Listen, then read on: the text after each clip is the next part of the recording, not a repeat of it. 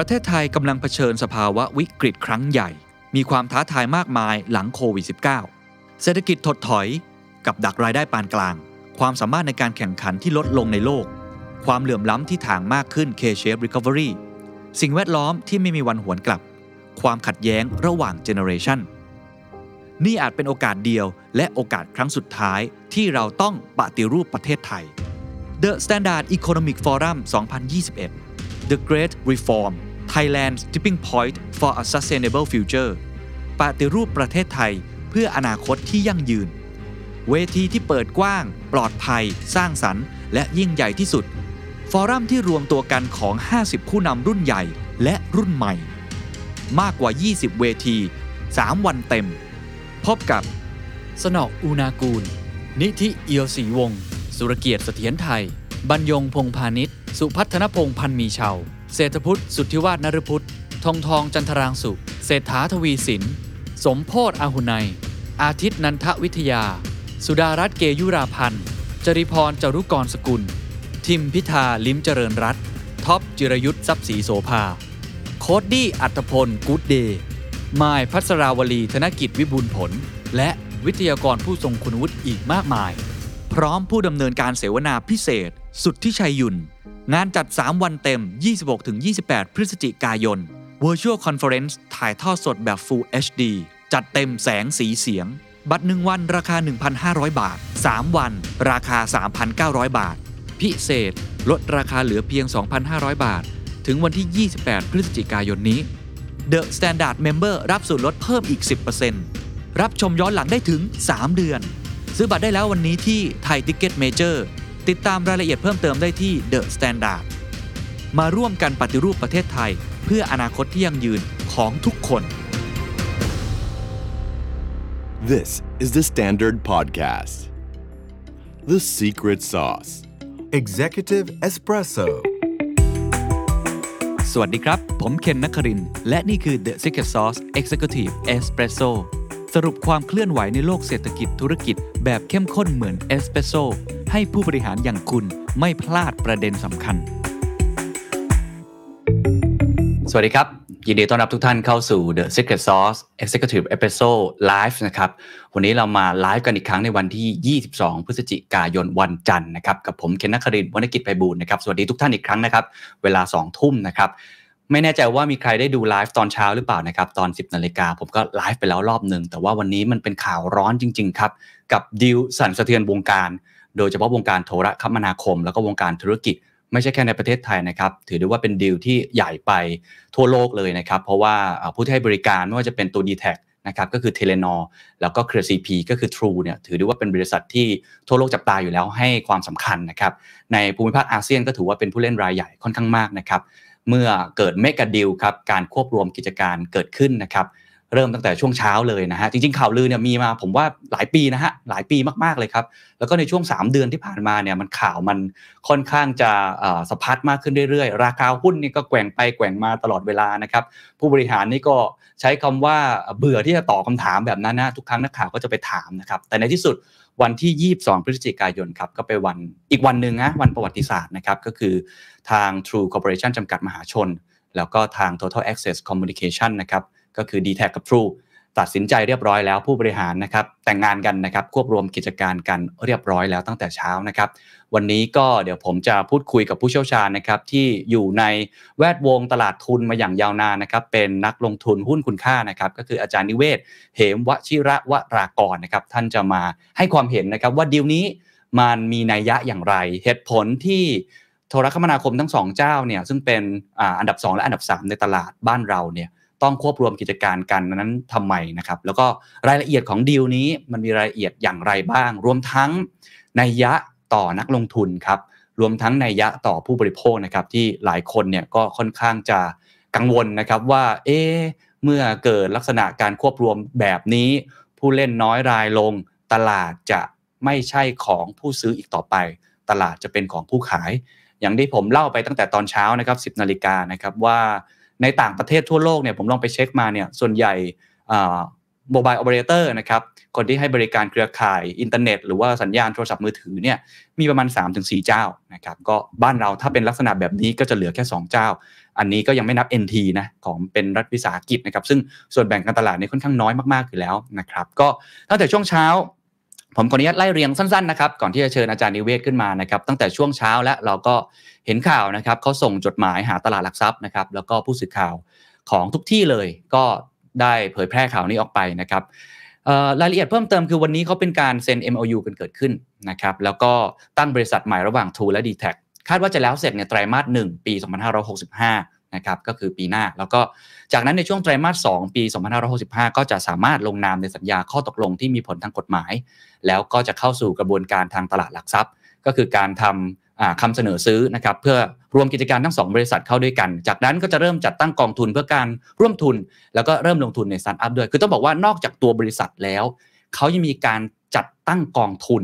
มูลค่ามากพอสมควรนะครับ ผมว่าตอนนี้เป็นเทรนด์เหมือนกันหลาย ๆ บริษัทจะตั้ง VC แล้วก็ CVC ก็คือ Corporate Venture Capital ขึ้นมา เพื่อไปลงทุนในสตาร์ทอัพก็เป็นสัญญาณของโลกอนาคตนะครับเรื่องของ swap ratio หรือว่าการจัดสรรหุ้นนะครับหหุ้นเดิมใน True นะครับจะเป็นหุ้นในบริษัทใหม่ก็คือ 2.40072 นะครับหนึ่งหุ้นเดิมใน d t แทก็จะเป็น 24.53775 หุ้นในบริษัทใหม่นะครับแล้วก็หุ้นที่ออกแล้วก็จำหน่ายแล้วทั้งหมดในตัวตัวหุ้นใหม่นะครับก็คาดว่าจะอยู่ที่ประมาณ 138,208 ล้านหุ้นนะครับตราไว้หุ้นละ 1 บาทนะครับ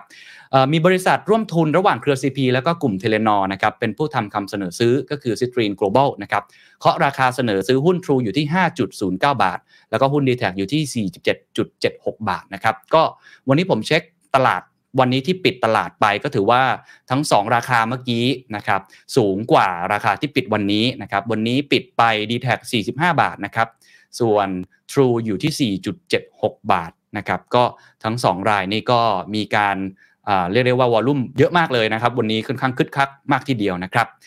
วันนี้ช่วงบ่ายๆครับทางคุณซิกเว่นะครับซึ่งเป็นทางแม่ทัพของ d t แทแล้วก็คุณสุภชัยเจียรวัฒนนท์ก็ได้ออกมาให้ข่าวนะครับแถลงข่าวต่อสื่อมวลชนเป็น virtual conference นะครับ ผมอยากจะพูดคำนี้ก่อนที่จะไปชวนอาจารย์นิเวศชวนคุยนะครับเขาใช้คำนี้เลยคุณสุประชัยนะ ซึ่งผมไม่ค่อยเห็นแกใช้คำนี้แบบนี้บ่อยนะเขาบอกว่า ตอนนี้โทรคมนาคมเนี่ยต้องยกระดับจากการเป็นแค่ดัมไปตอนฟังแถลงข่าวเนี่ยผมสะดุ้งนิดนึงนะดัมไปคือท่อส่งสัญญาณโง่ๆใช้คำนี้เลยนะครับ ให้เป็นบริษัทเทคโนโลยีที่มีศักยภาพแข่งขันในระดับโลก เขาบอกว่าปัจจุบันนี้บริษัทโทรคมนาคมเนี่ยมันมาถึงจุดที่เพิ่มมูลค่าได้น้อยมากนะครับคือมันไปต่อยากแล้วหลังจากนี้ บทบาทจะน้อยลงเรื่อยๆ เพราะฉะนั้นตอนนี้ก็เป็นดัมปายคือถูกมองว่าเป็นแค่ท่อส่งอย่างเดียว เพราะฉะนั้นหลังจากนี้เขาหวังว่าการปรับโครงสร้างครั้งนี้จะก้าวไปอีกข้างหน้า1ก้าวให้ได้นะครับสำหรับคุณซิกเว่เบรเก้เนี่ยก็ออกมาให้เขาเรียกว่าออกตัวนิดนึงนะผมคิดว่าออกตัวค่อนข้างเยอะนะครับเขาบอกเบื้องต้นคาดว่าจะมีรายได้ของบริษัทที่มันรวมกันแล้วเนี่ยอยู่ประมาณ 2.17 แสนล้านบาท มีกำไรนะครับ EBITDA คือคือก่อนหักดอกเบี้ย ภาษีค่าเสื่อมและค่าตัดจำหน่ายเนี่ย8.3หมื่นล้านบาท keyword อยู่ตรงนี้ครับเขาบอกว่าจะมีส่วนแบ่งทางการตลาดในเชิงรายได้อยู่ที่ 40%คุณซิกเว่พูดอย่างนี้เลย แล้วก็บอกว่ายอมรับว่า AIS ยังคงเป็นผู้นำและเป็นผู้เล่นรายใหญ่อยู่ และเราก็จะเรียนรู้จาก AIS ด้วยผมไม่แน่ใจนะว่าวิธีการพูดสำเนียงนี้มันเป็นการ คล้ายๆ กับการบอกตลาด หรือว่าผมไม่แน่ใจกับ regulator ด้วยหรือเปล่านะครับ เพราะก่อนหน้านี้สื่อทุกเจ้าก็พยายามรวบรวมนะตัวเลขของผู้ใช้นะครับหมายเลขผู้ใช้มา ก็มันจะส่งผลถ้าเกิดรวมกันเนี่ยให้ True กับ d t แทเนี่ยกลายเป็นอันดับหนึ่งของตลาดทันทีประมาณ 51นะครับล้านเลขหมายของ AIS เนี่ยก็จะเป็นอันดับ 2 ทันที แต่ว่าคุณซิกเว่พยายามออกตัวนะ ก็คือบอกว่าเรายังเป็นอันดับ 2 อยู่ในแง่ของเชิงรายได้นะครับ ซึ่งอันนี้เดี๋ยวก็ต้องว่ากันต่อไปนะครับ นี่คือเอามาเล่ากับ ให้กับทุกท่านได้ได้ทราบนะครับกับ background ต่างๆนะครับเดี๋ยวเราจะพูดคุยต่อกับอาจารย์นิเวศน์นะครับ ตอนนี้อาจารย์นิเวศน์อยู่ในไลฟ์กับเราแล้วเดี๋ยวเชิญอาจารย์เข้ามาในไลฟ์เลยนะครับ สวัสดีครับอาจารย์นิเวศน์ครับ สวัสดีครับคุณนครินทร์ครับครับท่านผู้ชมทุกท่านด้วยครับอาจารย์เป็นไงครับ อาจารย์อยู่ในแวดวงตลาดทุนตลาดหุ้นมานานนะครับ ตอนที่ได้ข่าว ตอนแรกคิดว่าเป็นเรื่องจริงไปฮะเพราะว่าข่าวนี้มันโอ้โหลือแพร่สะพัดมานานมากแล้วรู้สึกยังไงบ้างครับ ก็จริงๆข่าวแพทย์สพัดนี่คือข่าวของ d t แทนะครับ ที่จริงผมอ่านมานานแล้วครับว่าทาง d t แทนะต้องการ exit นะคือ exit จากจากย่านเลยนะครับเขาก็ขายของที่พมที่เมียนมาไป เข้าใจว่าที่อื่นหลายๆแห่งในเอเชียก็ขายนะ ทั้งที่รวมถึงประเทศไทยเนี่ยผมว่าต้องเป็นเป้าหมายแน่นอน เพราะว่าพวกนี้เขามีแกน strategy strategy ใหญ่ แล้วผมคิดว่าเขาก็คงดูแล้วว่าไอ้นี่เป็นดัมไพนะก็คือว่าธุรกิจเนี่ยมันไม่ใช่ธุรกิจที่จะโตต่อไปเยอะแยะ และที่จริงอาจจะถ้าทิ้งไว้นานๆ ก็อาจจะมีปัญหาด้วยนะเพราะเราไม่รู้ว่าเทคโนโลยีมันเปลี่ยนแปลงเร็วมาก ก็มีคนบอกว่าอีกหน่อยเนี่ยไอ้พวกมือถือไม่ต้องจ่ายตังค์หรอกหมายว่าไอ้พวกที่ส่งสัญญาณเนี่ย รับจากอวกาศรับจากรับจากอากาศ แล้วเดี๋ยวก็ไปหาเงินเอง ทุกคนต่อขึ้นไป เวลาคุณอยู่บ้านคุณก็ต่อ ทุกวันนี้อยู่บ้านเราก็ต่อ Wi-Fi ต่ออะไรแล้วไม่ได้ใช้หรอกมือถือเนี่ยนะเพราะฉะนั้นเนี่ยผมคิดว่าเทเลนอเนี่ยต้องการ exit นะอืมทีนี้จะเป็นหาอยู่ที่ว่าจะ exit ยังไง มันต้องมีคนซื้อนะซึ่งคนที่จะซื้อเนี่ย ก็คงจะมองคล้ายๆกัน ว่าซื้อไปแล้วไปต่อไปยังไง ต่อยังไง เพราะว่ามันมีแต่จะตันเอากันง่ายๆแค่ว่าธุรกิจปกติทุกวันเนี่ยมันไม่โตแล้วล่ะ คนไทย มีมือถือครบกันเกือบทุกคนละครับบางคนแบบอะไรต่างๆ และโอกาสที่จะใช้เพิ่มก็ยาก เพราะว่าเดี๋ยวนี้โปรโมชั่นอะไรต่างๆ เราเราใช้นิดเดียวเพราะว่าส่วนใหญ่ไม่ได้โทรนอกบ้านนอกบ้านนี่นานๆโทรทีส่วนใหญ่อยู่ที่บ้านนี่แหละอ่าปัดดูกันหนูตลุดเลยนะนะพวกโซเชียลต่างๆ ก็ดูกันแต่ว่าไม่ได้เสียตังค์มากมายเพราะฉะนั้นเนี่ยเขาก็ต้องหาคนซื้อให้ได้ แต่ผมคิดว่าคนที่จะซื้อเนี่ย ซื้อไปแล้วจะไปไหน ถ้าเขาบอกว่าซื้อไปแล้วไม่รู้ไปไหน ก็คงอย่างเงี้ยแล้วคุณจะซื้อทำไมใช่ไหมอืมอ่า เพราะฉะนั้นจริง ๆ ก็ไม่รู้ทำไงก็ ก็นานเหมือนกันนะทำเข้าใจผมคือนานละยังหาเจ้าบาทไม่ได้ แต่ว่าชูนี่จริง ๆ มันคู่แข่งนะไม่ได้เคยแบบเป็นเพื่อนเป็นอะไรที่จะมาทำงานร่วมกันหรอกใช่ไหมแต่ว่าบังเอิญเนี่ย explore ไป explore มาบอกว่าเออจริง ๆ นะ จริง ๆ ทัวร์อาจจะอยากได้ นะถ้ารวมปุ๊บเนี่ย ไอ้ที่ขาดทุนหรือไอ้ที่กำไรน้อยๆเนี่ยมันจะเปลี่ยนภาพครับก็จริงๆเปลี่ยนทั้งคู่ด้วยเพราะว่าเพราะว่ามันมี economy of scale แปลว่าถ้าคุณเล็กเนี่ยจะลืมว่าธุธุรกิจโทรศัพท์มือถือทั้งสามรายเนี่ยจริง ๆ ผมว่าตอนนี้เขา cover ทั้งประเทศเหมือนกันหมดใช่ไหมฮะเวลาลงทุนก็ลงทุนเท่ากัน ใกล้เคียงกัน ไม่ต่างกันเยอะใช่ไหมต้นทุนต่างๆ มีเซลล์ไซส์มีอะไรต่างๆ เครื่องมือใกล้เคียงกัน ครับ แต่ทีนี้ เจ้าเจ้าที่เขามีเบอร์มากเนี่ย มีมี subscriber มากเนี่ยเขาได้เปรียบเพราะว่ารายได้เขาเยอะ ใช่ครับแต่ของของอีกเจ้าที่รองลงมายิ่งน้อยเนี่ยรายได้ก็ยิ่งน้อยตาม พอน้อยตามแต่ต้นทุนเนี่ยเท่าเท่าเดิมเท่ากัน คุณคิดดูดิว่าเบอร์หนึ่งเนี่ยกินเลยกำไรเยอะแยะ เบอร์สองอาจจะเสมอดีดีหน่อยเบอร์สองไม่ได้ดีหน่อยเบอร์สองอะโอเค ยุติธรรม เบอร์สามเนี่ย อาจจะขาดทุนหรือไม่คุ้มค่าละไม่คุ้มค่า เพราะฉะนั้นโดยธรรมชาติเบอร์สองกับเบอร์สามก็เหนื่อยอะแล้ววิธีการสมัยก่อนก็บอกไม่เป็นไรเราเบอร์สองเบอร์สามแต่เราค่อยๆไล่ขึ้นไปแย่งลูกค้า ถ้าตลาดยังโต เดี๋ยวเราก็ขึ้นมาจนกระทั่งมันถึง economy of scale ได้กำไร แต่นาทีนี้ดูเหมือนว่ามันจะไม่ไปเลยอืมมันไม่โตแล้วไงเศรษฐกิจไม่โตตลาดไม่โต และรายได้คุณก็แตกอยู่ตรงนั้นแหละแต่รายจ่ายก็เป็นอย่างนั้นอะ แล้วจะไปยังไงอะไม่มีทางไป เพราะฉะนั้นถ้ารวมกันปุ๊บเนี่ยเอาเลยดิกำไรเลย เพราะว่ารายได้ปุ๊บขึ้นมารายจ่ายตอนตอนแรกรวมใหม่ๆก็ยังยังเยอะอยู่ แต่นานๆเข้าเนี่ยเขาจะเริ่มใช้ร่วมกันละไม่ต้องขยายไม่ต้องอะไรของเก่าอ่าหมดอายุของใหม่ก็อีกไอ้อีกอีกเจ้าหนึงก็ยังใช้ได้ คือคือมันจะแบบเซฟละเซฟต้นทุนทีนี้ก็กำไรละนอกจากนั้นแล้วเนี่ยการที่มันแต่ก่อนเนี่ยสามเจ้าสามเจ้าเนี่ยไอ้เจ้าที่น้อยที่สุดเนี่ยก็เหนื่อยเขาวิธีการจะหาลูกค้าเพิ่มให้ให้มียอดขายเพิ่มก็ต้องลดราคา ก็ไปแข่งใช่ครัขับนแข่งขัน ที่จริงชูเนี่ยแต่ก่อนอันดับสามก็จะอย่างนั้นแต่ชูเนี่ยลดราคาลดราคาสู้ ก็ทำให้ตลาดตรงเนี้ยมันมันขึ้นราคาไม่ได้ไงพอขึ้นราคาไม่ได้เนี่ยยอดยอดขายมันก็ไม่เพิ่ม มันก็ไม่ไปสรุปแล้วแย่หมดใช่ไหมทีนี้เกมตรงเนี้ยถ้ารวมกันปุ๊บทีนี้ละอ่า ไม่ไม่จำเป็นต้องลดราคาละเพราะคุณลดไปไม่มีประโยชน์ละลดไปอีกฝ่ายตรงข้ามก็ต้องลดตาม ก็ก็รวมกันเจ๊งไม่มีประโยชน์ เพราะฉะนั้นเนี่ย พอเหลือสองเนี่ยอาจจะบอกว่าไม่ต้องลดละต่างคนต่างหากิน ต่างคนต่างกำไร พอๆกันเลยอืมแฮปปี้ทั้งคู่เลยถึงว่าวันนี้เนี่ยแอดวานเนี่ยซึ่งจะถูกคู่แข่งมา คู่แข่งจะใหญ่กว่าด้วยนะ แต่ราคาหุ้นกลับขึ้นไป วันนี้ใช่แอดวานใช่ขึ้นเป็นเมื่อกี่เปอร์เซ็นต์ ขึ้นอย่างแรงเลยอะ แพ้สองเจ้านั้นไม่เท่าไหร่ เห็นไหมครับว่า ถ้าเกมนี้จบแบบนี้เนี่ยhappy กันหมดเลย happy หมดอืมอืมแล้วก็อืมคนที่ happy ก็คือสามเจ้านี่แหละจะมาที่อยู่ในตลาดใช่ไหมแล้วคนที่ไม่ happy ล่ะ มีไหมอ่า ก็อาจจะมีถูกไหมถูกราะว่าฮะโอเคสองพวกนี้เขา happy หมดเพราะว่าเขาลดต้นทุนได้ แต่ไอ้เจ้าที่ที่เป็นผู้บริการใช้บริการเนี่ยเขาบอกว่าเฮ้ยไม่แน่วะ ถ้าเขาเริ่มบอกว่าต่อไปนี้ไม่ต้องโปรโมทไม่ต้องอะไรละค่อยๆเพิ่มราคาได้ไหมไม่โปรโมชั่นละจ่ายเต็มอะไรเงี้ยอืมไอ้คนคนใช้บริการก็บอกอ้าวตัวนี้จ่ายเงินมากขึ้นเลยนะแล้วก็ไม่มีทางเลือกอะเพราะว่าคุณจะไป NT อะใช่ไหม NT มันไม่ work อะมันมันไม่ครอบคลุมไม่ใช่ไม่ได้ เพราะฉะนั้นเนี่ย มันอาจจะเป็นไปได้ว่า public เนี่ยเหนื่อย public เนี่ยอืมต้องจ่ายเงินเพิ่มใช่ไหมอืมแต่ว่าสามเจ้านี่ happy โดยเฉพาะสองเจ้านี่ happy สุด เจ้าใหญ่ก็ happy ขึ้น แต่ว่าไม่ได้มาก ถูกไหมฮะครับทีนี้ประเด็นเรื่องเนี้ยเป็นประเด็นที่มันเกิดขึ้นทั่วโลกกันแหละเขาเป็นมานานเขารู้มานานแล้ว ก็บอกว่าธุรกิจพวกเนี้ยคุณต้องมี regulator ควบคุมถูกคแล้วรัฐก็พยายาม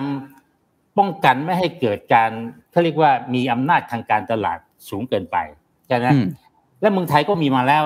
ตอนหลังก็เริ่มมีมีดีลมีอะไรที่เขาต้องไปตัดสินไปอะไรแล้ว คือคณะคณะกรรมการกขอคอไม่ได้กล้าใช่ครับของคอนะคณะไม่ไม่ได้กล้างกว้างกล้างของคอแต่คณะกรรมการแข่งขันการค้าอะไรเนี่ยนะใช่ครับคือคณะกรรมการให้การค้าทางการค้าใช่ครับอ่าป้องกันไม่ป้องกันไม่ให้มีการแบบตั้งราคากันเองอะไรกันเองถูกและครับที่สำคัญเนี่ย ป้องกันไม่ให้มีใครใหญ่เกินไปอืควบคุมตลาดมากเกินไป เพราะถ้าอืมคุณใหญ่มากคุณควบคุมตลาดมากๆ เนี่ย คุณจะมีอำนาจแหละ และตั้งราคาสูงสูงสูงถ้าคุณจะไปรายย่อยคุณก็ไปไม่ไหวเพราะบางทีรายย่อยเขาเขาไม่ครอบคุมเข้ามาอะไรใช่ไหมเพราะฉะนั้นในเมืองนอกนี่เรื่อง antitrust เขาเรียก antitrust นะใช่ครับ คือป้องกันไม่ให้มีใครใหญ่เกินไปทำงานมานานมากแล้ว เร็วๆนี้เองเนี่ยเขาพูดถึงขนาดว่า Facebook จ่ายเกินไป อันนั้นอ่าอีกหน่อยก็ต้องแตกบริษัทให้เล็กลง จะได้คู่แข่งจะได้สู้ได้ จะได้เข้าใช่มาครับได้ใช่ครับมันมันแบบนี้ แต่เมืองไทยเนี่ย ไอความคิดที่จะให้แตกเนี่ย ผมว่าไม่เคยเจออย่างอืมมากก็ป้องกันไม่ให้มีการรวมจนใหญ่และคุมตลาด นี่คือกอขอคอครับของเมืองไทยนี่มีอีกชุดหนึ่งที่เรียกว่ากสทช ใช่ครับกสทช เนี่ย คุมเฉพาะเกี่ยวกับเรื่องอ่าโทรคมนาคม ทุกประเด็นใช่ไหมเขาก็จะต้องดูว่า ใครจะรวมกับใครได้เขามีแม้กระทั่งว่าเวลาทำไปแล้วเนี่ยห้ามขายทิ้งนู่นนี่อะไรแบบใค รซื้อเกินสิบเปอร์เซ็นต์อะไรเขาเขามีเกณฑ์ของเขาอ่านะใช่ไหมเพราะฉะนั้นจริง ๆ ตามหลักต้องผ่านสองหมายความว่าถ้าคุณจะทำเรื่องนี้ได้ อาจจะต้องสองผ่าน regulator อ่าแต่บางคนก็บอกว่าเฮ้ยไม่จำเป็นหรอกผ่านอันเดียวก็พอแล้วกสทช เพราะว่าอันนี้เป็น special ไงพอผ่าน special แล้วก็ถือว่าผ่านแล้วล่ะในกรณีอื่น เช่น เรื่องของค้าปลีกเรื่องนู้นเรื่องนี้อาจจะไม่มีไงเพราะไม่มีครับ ก็ก็ผ่านกสทชก็ก็ขอขอเจ้าเดียวอืมใช่ไหมอืมเพราะฉะนั้นเนี่ย ตอนเนี้ยบังเอิญเนี่ยพอรวมปุ๊บเนี่ย จริง ๆ มันใหญ่ใหญ่กับเบอร์หนึ่งอยู่ซ้ำไปใช่ครับ อ่า มันก็เหนือแล้วแล้วจำนวนก็ลดจากสามหรือสองอืมประเด็นถามว่าแบบเนี้ยเข้าข่ายไหมว่า antitrust คือใหญ่เกินไปห้ามทำถ้าเมืองนอกก็บอกห้ามทำอืมเมืองไทยบางทีก็มีเงื่อนไขมีอะไรก็ว่ากันไป เคยครับทำมาแล้วนะ แต่ว่ายังไม่ได้ป้องกันไม่ได้ห้ามอะไร แต่ว่าอนาคตก็ต้องมีห้ามได้อืมแล้วถ้าเมืองไทยโตไปเรื่อยๆแบบอเมริกาแบบยุโรปเขาบอกแตกด้วย ไม่ใช่ห้ามอย่างเดียว คุณอยู่เฉยๆเนี่ย กินมาเก็ตแชร์เพิ่มเรื่อยๆจนกระทั่งใหญ่บอกไม่ใช่ความผิดผมผมเก่ง ผมว่าได้ตลาดมาก็บอกไม่ได้ ยังไงก็ต้องแตกเพราะคุณใหญ่เกินไป นี่คือโอ้แอนโหตี้ทัสฮะและนี่คือฮะสิ่งที่กำลังเกิดขึ้น และเมืองใช่จีนเองกำลังเร่งเร่งเครื่องเรื่องนี้แล้ว เมืองจีนเนี่ยใช่ครับสีจิ้นผิงบอกเลย ต้องต้องต้องกำลาบไม่ให้ใหญ่เกินไป อ่าเห็นไหมอืมตอนเนี้ยแจ็คหมาแจ็คเมินเหนื่อยเลยทุกคนเจ้าทุกเจ้าเพราะเหนื่อยหมดเพราะใหญ่มากไงใหญ่เกินไปใช่อ่าฮะนี่เป็นตัวอย่าง เพราะฉะนั้นหน้าที่ตอนนี้เนี่ย ถ้ารวมได้เนี่ยแต่บริษัทก็ต้องทำพยายามรวมเพราะว่ารวมแล้วเขาดีขึ้นทุกอย่างครับอ่าแล้วก็จริง ๆเขาก็อ้างอะไรว่าเป็นประโยชน์กับประเทศชาติเหมือนกันเพราะว่าประเทศชายก็ไม่ต้องลงทุนมากไงคุณแทนที่จะลงทุนสามเจ้าลงทุนสองเจ้าอืม ใช่ไหมก็ก็ไม่ต้องลงทุนมาก ประเทศชาติจะได้เก็บเงินไว้ในประเทศไงใช่ไหมอืมไอ้นี่คือสิ่งที่เขาให้เขาบอกว่าเนี่ยเขาทำให้บ้านประเทศเซ็ตเงิน แต่ในขณะเดียวกันเนี่ย ถ้าเกิดว่าผู้บริโภคโดนด้วยเนี่ย กลายเป็นว่าสงเด้งใช่ไหมอืมคือคนที่ได้คือบริษัทได้สงเด้งเลย ได้ทั้งจากประชาชนที่ต้องจ่ายเพิ่มขึ้น หรือได้ทั้งการที่เขาเซฟเงินไม่ต้องลงทุนครับอ่าเนี่ย ประเด็นมาถึงตอนนี้ครับว่าหน้าที่ตอนเนี้ยฝ่ายบริหารนะนะก็ต้องพยายามคอนวินส์ทุกฝ่ายที่เกี่ยวข้องว่าให้เราทำเถอะเพราะมันจะเป็นผลดีใช่ไหมอ่าแล้วก็มีเหตุผลทุกอย่าง คุณซิกเว่พูดขนาดที่ว่า เราไม่ใช่ใหญ่นะเพราะถ้าใช่พูดว่าใหญ่เขาถ้าพูดใหญ่เมื่อไหร่เดี๋ยวโดนอ่าอืมเขาเขาต้องการไม่ให้ใหญ่ นี่เล่นใหญ่กว่าคนอื่นอีกอ่าเห็นไหม แต่ละคำพูดตอนเนี้ยเราต้องอ่าน between the line ที่สัมภาษณ์แต่ละอันเนี่ยอือืมันเป็นการส่งซิกเนี่ยส่งสัญญาณให้บอกว่าเฮ้ยเราเราไม่ใช่นะ เราดีนะทำแล้วดีนะได้ได้ได้บริการเพื่อดีขึ้น นู่นนี่ อ่า เพราะฉะนั้นต้องอ่านให้ดี แต่งวดนี้น่ะ ผมว่ามันไม่ง่ายเท่าไหร่ ครับนะครับถ้าถ้าเอาเอากรณีถ้าผ่านกขคเนี่ย ผมครัว่าบจะไม่ง่ายเท่าไหร่อืม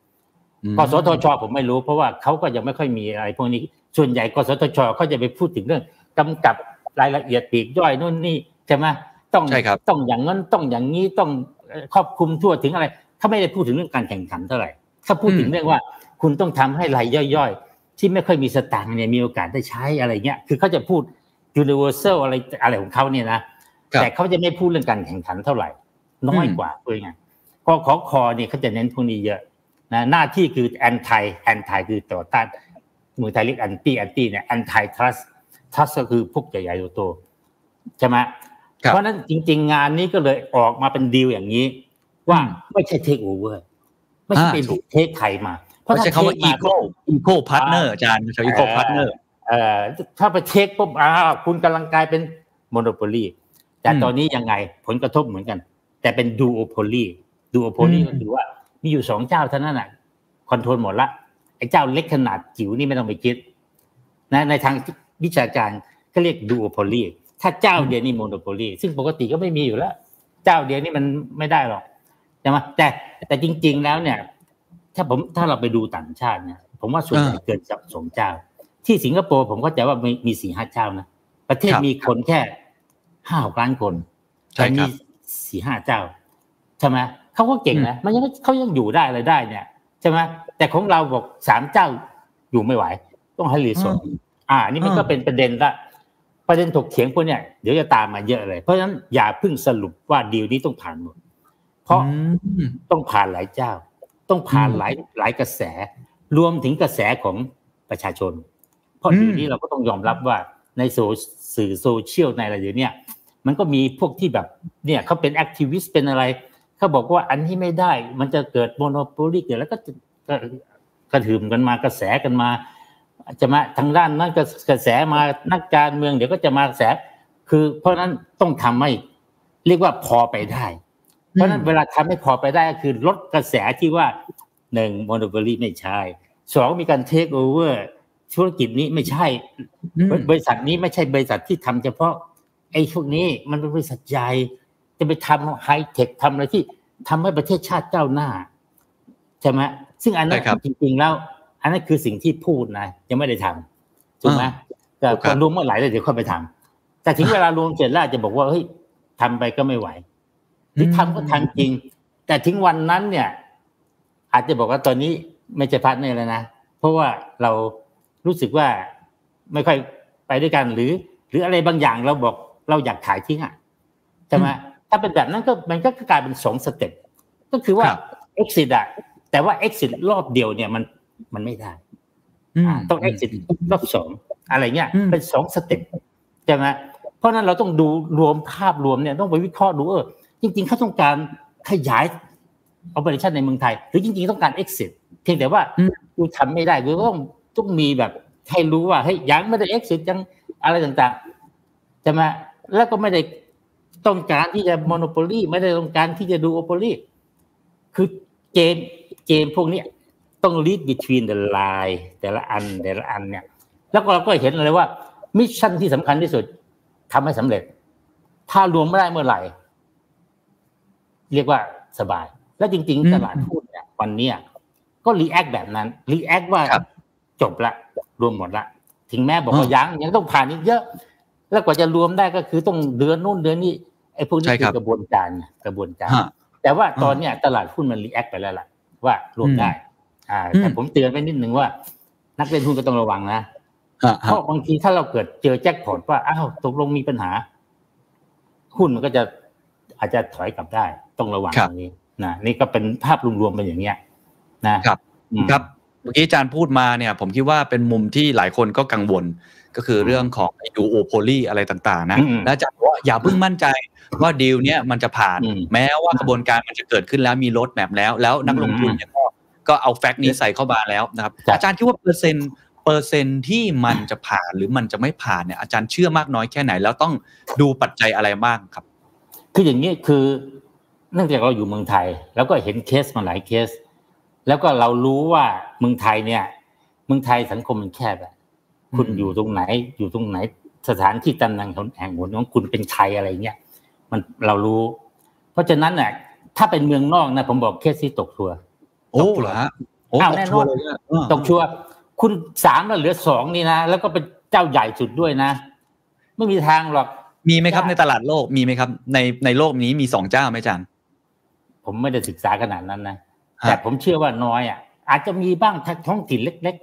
อืมๆที่แบบว่า เอ้ย มากกว่าสองก็ไม่คุ้มละเข้าใจไหมมันจะมีบางอย่างที่มันบอกว่า economy of scale เนี่ยมีได้แค่สองคนบางแห่งอาจจะบอกมีเจ้าเดียวก็พอละมีสองเจ้าก็เจ๊งละเพราะว่า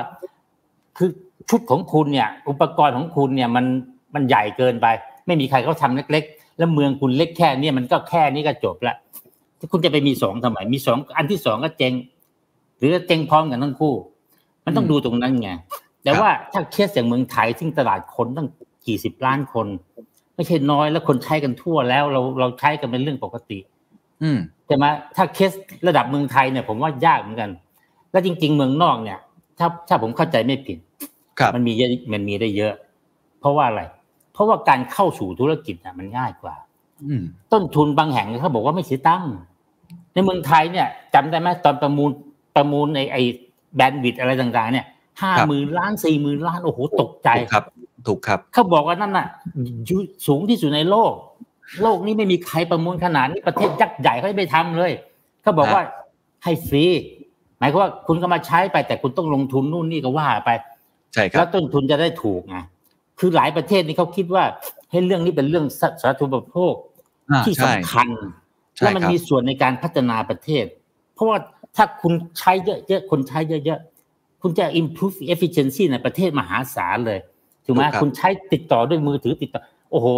ประเทศคุณจะ efficiency สูงมาก เพราะว่าต้นทุนพวกนี้มันต่ำมาก ทุกคนใช้หมดเลยถูกไหมเพราะฉะนั้นรัฐบาลไม่ควรมาเก็บภาษีอันนี้มันเหมือนภาษีนะภาษีในการใช้มือถือถูกไหมเพราะว่า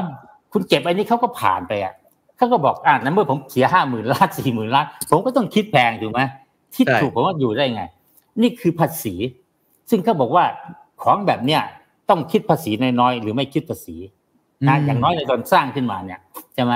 เพราะฉะนั้นก็ต้องให้ถูก เพราะฉะนั้นใครมาก็ได้ คุณไปลงทุน มีเงื่อนไขนะไม่ใช่ใครใครใครก็ได้ แต่ลายไม่ต้องใหญ่มาก ไม่ต้องมีเงินมากหรือว่า ไม่ต้องเป็นยักษ์ใหญ่ว่าทนทนได้อะไรได้ขาดทุนกี่ปี แล้วคุณก็ไปสร้างตัวธุรกิจเองใช่ไหมเพราะฉะนั้นนี่คอนเซปต์ตรงเนี้ยในช่วงนั้นน่ะผมจำได้เลยมีการถกเถียงกันเยอะ แต่เมืองไทยเนื่องจากเรื่องการถกเถียงน่ะโดยเฉพาะสมัยก่อนเนี่ยไม่แค่ถกเถียงกันหรอก นะคุณจะเป็นกขอคอ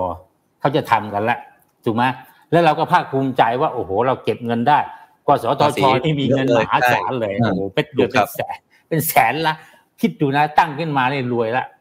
ถูกไหมนี่เป็นอะไรซึ่งนโยบายตรงนั้นเลยทำให้มันมีแค่เนี้ยแหละ อืมศาลเจ้าใช่ไหมแล้วก็ใหญ่เบ้งเลยนะไม่ธรรมดานะแอดวานทูเธออะไรเนี่ย ในระดับโลกนี่ไม่ธรรมดา เพราะฉะนั้นเนี่ยตรงเนี้ยเป็นประเด็น ว่าแต่มันนโยบายมันเป็นอย่างนี้มันเหลือสามเนี่ย ผมก็คิดว่าเอาหน้าสามพอทนใช่ไหมอืมเพราะว่าในทฤษฎีเกมเนี่ยสามเนี่ย มันยากในการที่คุณจะ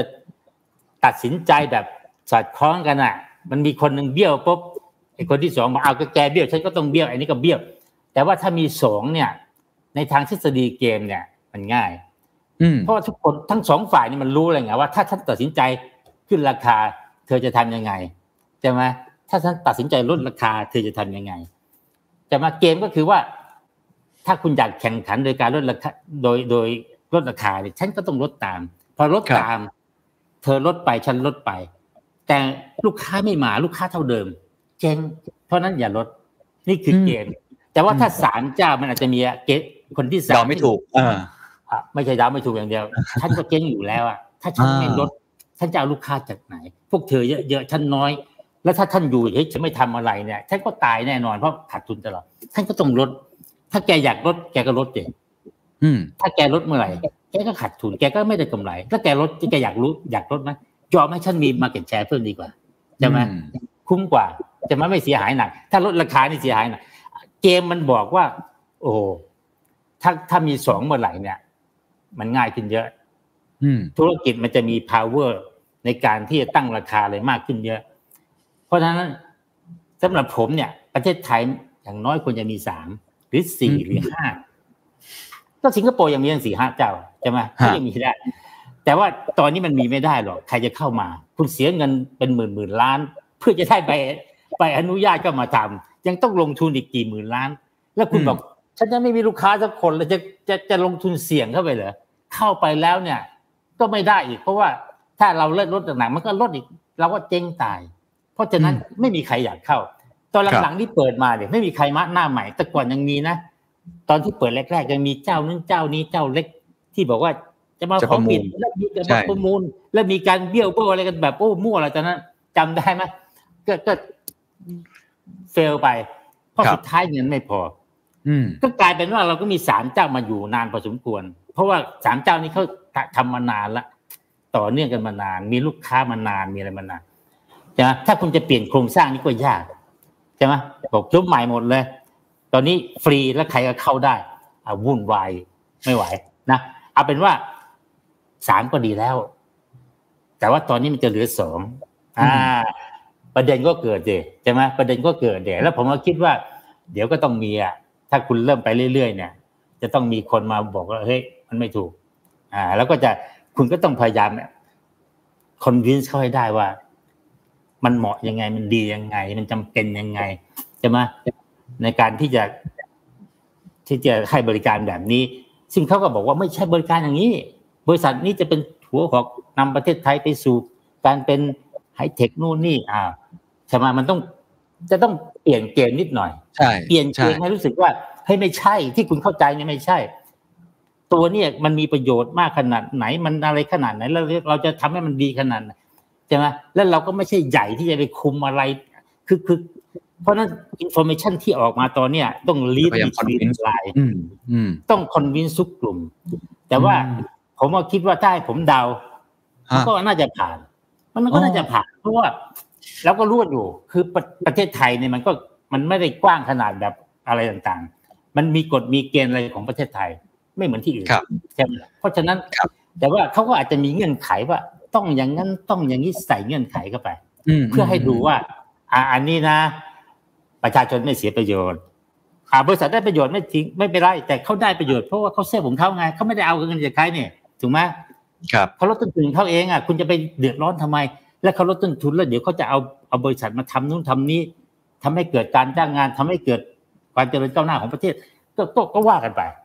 เกมนี้ก็ต้องก็ต้องเล่นกันไปเรื่อยๆ จนกว่าจะถึงครับไฟแนลแต่ผมเชื่อว่าโอกาสผ่านอะ น่าจะสูงกว่า แต่ครับถามว่าโอกาสตกมีไหมผมว่ามี เพราะว่าอืมเนื่องจากว่านี่คือธุรกิจที่มันตรงไปตรงมา ไม่มีอะไรซับซ้อน ข้อถกเถียงเนี่ยมันมันก็ยากเหมือนกัน จะมาว่าคุณจะคุณจะอนุมัติและให้มัน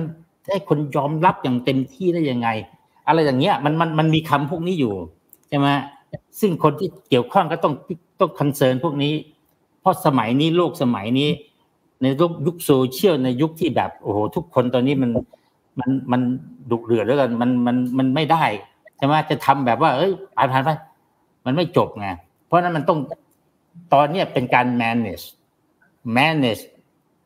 ความอะไรของแต่ละคน ความคิดความอะไรของแต่ละคน ให้ลงตัวให้ได้ ถ้าลงตัวได้ก็ไปใช่ไหมครับ แค่นั้นเองนะผมบอกว่าเขาค่อนข้างจะมั่นใจว่าไป และอ่านี่นี่ก็เป็นเหตุที่ดีแท็กอะโอ้โอเค โอเค เพราะว่าเพราะว่าถ้าจับคู่นี้มีโอกาส strong ในแง่ของการที่จะ convince ใครต่อใครเอางี้ดีกว่า ครับอืมครับชัดเจนครับว่าเกมหลังจากนี้ก็คงเป็นเกมของการ convince นะครับอืมสังคมหรือว่าคอนวินเลกูเลเตอร์ว่าอ่าสิ่งที่ทำเนี่ยมันอืมไม่ได้มีอำนาจเหนือตลาดขนาดนั้นทำเพื่อช่วยเหลือประเทศไทยทำเพราะธุรกิจอืมนี้จำเป็นต้องทำถ้าอืมถ้าเราฟังสิ่งที่เขาพยายามจะสื่อสาร อาจารย์คิดว่ามันมันมีเอ่อสิ่งที่พอที่จะรับฟังได้ไหมครับว่าเนี่ยถ้าเกิดประเทศไทยไม่ทำสิ่งนี้นะ ถ้ามีอยู่เหมือนเดิม แล้วยังแข่งกันเรื่องราคาอย่างเดียว เทคโนโลยีใหม่ๆไอ้ new business new S curve cloud AI IoT เขาพูดถึงขั้นเรื่อง space นะฮะอาจารย์อืมพูดถึง space tourism อะไรแบบนี้ด้วยนะครับอ่าว่าเนี่ยถ้ารวมกันแล้วมันจะเกิดผลดี แล้วประเทศไทยอะก็จะไปสู้กับชาวโลกได้ จะไปเป็นบริษัทไทยที่ดึงภาษีเข้ามาในประเทศ แล้วก็ทำให้เป็นความภาคภูมิใจจ้างงานอย่างที่อาจารย์บอกอาจารย์ว่ามันฟังขึ้นไหมครับ คือ การฟังขึ้นไม่ขึ้นมันอยู่ว่าคนฟังเป็นใครใช่ไหมถ้าถ้าคนฟังที่ที่ที่ฟังไม่ขึ้นเนี่ย แต่ว่าคุณก็มีเสียงเล็กๆอย่างเงี้ยนะจริง ๆ ไม่ได้มีกระบอกเสียงอะไรด้วย ฟังขึ้นไม่ขึ้น มันไม่แมทเทอร์สอบสิ่งที่เขาต้องการคือว่าคนที่มีอิทธิพลอืมมีอำนาจ หรือมอะไรต่างๆใช่ไหมก็ไม่ใช่สกูเลเตอร์คนเดียวนะพับบิกด้วย แต่ว่าหมายว่าเป็นพับบิกที่เขาเขามีเสียงมีอิทธิพล อย่างคุณนักกลินเนี่ยก็ต้องถือว่ามีอิทธิพลเขาก็ต้องบอกนักกลินเนี่ยสำคัญ เพราะว่า เพราะว่าถ้านักกลินไม่ปลายไอเดีย เดี๋ยวไปไปใส่อะไรต่างๆ เหนื่อยใช่ไหมเพราะสมัยเนี่ยมันเป็นสมัยที่ทุกคนมีกระบอกเสียงที่ดังมาก เพราะฉะนั้นเขาต้องฟังหมด ไม่ใช่ว่า เดี๋ยวนี้บอกว่า ถ้าเป็นสมัยก่อน regulator อย่างเดียวจบละคนอื่นไม่เกี่ยว แต่นาทีนี้ไม่ใช่แล้ว อันนี้เป็นเหตุผลที่ว่ามันมีความเสี่ยงไง มันมีความเสี่ยง มันไม่ใช่เจ้าเดียวที่จะต้องเซ y yes เซโนใช่ไหมอืมเพราะถ้าทุกคน say no แล้ว จะมีคนเดียวที่บอกว่าจะเซ yes เนี่ย มันเหนื่อยไหมคุณนครินทร์อยู่ในวงการนี้ อยู่ในยุคสมัยนี้ เคยเห็นทัวร์ลงโน่นลงนี่ลงเนี่ยคุณนครินทร์ก็ต้องรู้ว่า เดี๋ยวนี้มันไม่ใช่ง่ายนะอืมแต่ว่าโอเค ผมไม่ได้บอกว่า chance แค่ไหนที่จะ fail นะ ผมไม่อยากพูดหรอกครับอ่าแต่ว่า significant เหมือนกัน ในความรู้สึกของผม ไม่ใช่ว่าครับคุณตัดทิ้งไปเลย แล้วก็ไปเล่นหุ้นกันแบบแอดซูว่าเป็นอย่างนั้นอย่างนี้นะผมเป็นครับผมไม่เล่นเอางี้ดีกว่า ผมไม่ครัเล่บนอ่าอืมเราไม่รู้หรอกอะไรจะเกิดขึ้น แล้วเวลามันก็ยังผ่านไปกว่าจะถึงวันที่จะเคาะเนี่ยมันก็อีกอีกอีกหลายเดือนครับถูกไหมเออถูกแล้วครัมับนก็ยังมีโต้เถียงมีอะไรต่างๆอ่านะเพราะฉะนั้นยังผมยังคิดว่ามี significant risk ที่ต้องระวัง อืม อืมอาจารย์มองยังไงแล้วผก็พูดหรครัอบกว่าผมพอใจครับไม่พอใจ เพราะว่าเรื่องนี้ไม่ควรพูดอ่าเป็นความรู้สึกของคุณเอง คนก็จะบอกว่าคุณเป็นรู้สึกเองแล้วกันจะมาพูดอะไรเลยใช่ไหมเพราะว่าใช่ครับความคิดของคุณเนี่ยมัน มันไม่บางคนก็บอกใช้ไม่ได้หรอกมันไม่ใช่อย่างนี้ นะครับแต่ผมชี้ประเด็นเท่านั้นเองชี้ประเด็น ใช่ครับ ตอนนี้ว่าคอมเมนต์เยอะคอมเมนต์เยอะมากครับอาจารย์ เยอะมากเลยครับ มีตั้งแต่ตั้งสัมปทานแพงๆ ก็เหมือนจะคัดคู่แข่งหน้าใหม่ทิ้งไป ขายขึ้นแพงแล้วมาขายผู้บริโภคแพงต่อนะครับ ผู้บริโภคจ่ายเพิ่มแน่เลย รัฐเอาเปรียบประชาชน มีคนบอก 3 เหลือ 2 ต่อไปก็หัวกันเหลือ 1 เหมือน AOT อะมีการไปแวะไปวงการอื่นด้วยนะครับ คนก็คอมเมนต์กันเยอะแยะมากมาย แต่อาจารย์ผมชวนคุยอย่างนี้ดีกว่าอาจารย์คือคือเดี๋ยวเรื่องของอตัวผู้เล่นที่มันน้อยลงเนี่ยมันส่งผลกระทบ พอสมควรอยู่แล้วเดี๋ยวผมจะชวนคุยต่อแต่กลับมาครับอยากชวนคุยในแง่ธุรกิจแล้วกันอาจารย์ว่าครับธุรกิจโทรคมนาคมเนี่ยไอ้ที่เขาให้เหตุผลว่าอืมมันต้องเปลี่ยนอืมมันต้องอืมอัปเกรดมันต้องลงทุนเยอะมาก แล้วเขาก็ลงทุนค่าสัญญาณประทะสัมปทานไปเยอะมากแล้ว หลังจากนี้ยังต้องไปติดตั้ง แล้วต้องเปลี่ยนตัวเองเป็นเรื่องบริการต่างๆเนี่ยเพราะฉะนั้นการทำแบบนี้มันก็เลยช่วยช่วยทำให้เขาเนี่ยสามารถที่จะไปลงทุนเพิ่ม แล้วมีเทคโนโลยีใหม่ๆ มาตอบโจทย์อาจารย์คิดว่ามันจริงไหมครับว่าไอ้ new business เนี่ยมันจำเป็นต้องมีแบบนั้น หรือจริง ๆ แล้วสามรายก็ยังทุกเจ้าก็ยังไปต่อได้แบบเดิมอะครับคือคือสิ่งที่เขาพูดเนี่ยมันก็เหมือนเป็นความจริง แต่ว่าอันเนี้ยจะไปโทษเอกชน ผมว่าก็ยากเหมือนกัน เพราะว่าอันนั้นคือเงื่อนไขที่คุณตั้งมา ถ้าเขาไม่ทำตามเงื่อนไขนี้เขาก็เข้าไม่ได้ถูกไหมอ่ามันอาจจะเป็นความผิดพลาดที่เกิดขึ้นตั้งแต่ต้นแล้วว่าคุณไปทำอย่างเนี้ยมันก็คนอื่นจะเข้ายังไงอะคุณบอกว่าอืมบิดมาเจห้าหมื่นล้านอย่างต่ำอะไรสี่หมื่นสามมันมันมันเป็นอย่างนั้นอยู่แล้วไงนี่แสดงให้เห็นว่าเฮ้ยเล็กเรื่องเรื่อง regulation เนี่ยมันสำคัญมากอืมเพราะฉะนั้นอืมคนที่ทำตั้งแต่ทีแรกเนี่ยมันต้องเข้าใจประเด็นพวกนี้ ใช่ไหมอืมอืมตอนนั้นก็แค่ประเด็นอย่างอื่น แค่ประเด็นว่าได้เงินเยอะเลยอะไรเลยอะไรต่างๆ ดีใจเป็นความสำเร็จสูงมากที่ได้เงินเยอะมาก แต่ว่าถ้ามองในแง่พับบิกมันไม่ใช่อืมนะเออมันกลายเป็นอย่างนั้นไงแต่ว่าในแง่ของเอ่อหน่วยงานเนี่ยเขาบอกโอ้โหหน่วยงานนี่ successful มากคนอยากเข้าไปทำงานมากเงินเยอะมาก อะไรมี power มากอะไรมากโอ้โหแบบใช่ไหมแต่มันครับเป็นเรื่องเรื่อง success ของของ organization ในประเด็นที่เกี่ยวกับตัวเอง ไม่ใช่ประเด็นของ public ใช่ไหมอืมเอ่อแต่ตรงนี้ก็เห็นใจนะแล้วก็จริง ๆ ก็จะต้องยอมรับว่า ถ้าไม่เปลี่ยนอะไรเนี่ยเขาก็เหนื่อยไปเรื่อยๆอะก็ถึงอืมวันหนึงอาจจะบอกแย่แล้วไม่ไหวแล้วถึงวันนั้นถ้าแย่แล้วไม่ไหวไปไม่ได้เนี่ย ทีเนี้ยมันก็จะสะท้อนกลับไปอีกแล้วว่าอ้าวนี่ไง นี่ไงพังแล้วเห็นไหมคุณไปตั้งอย่างงู้นอย่างนี้ใช่ไหมก็อย่างเงี้ยก็ก็ไม่รู้จะโทษใครอะผมก็ไม่โทษใครแต่ว่า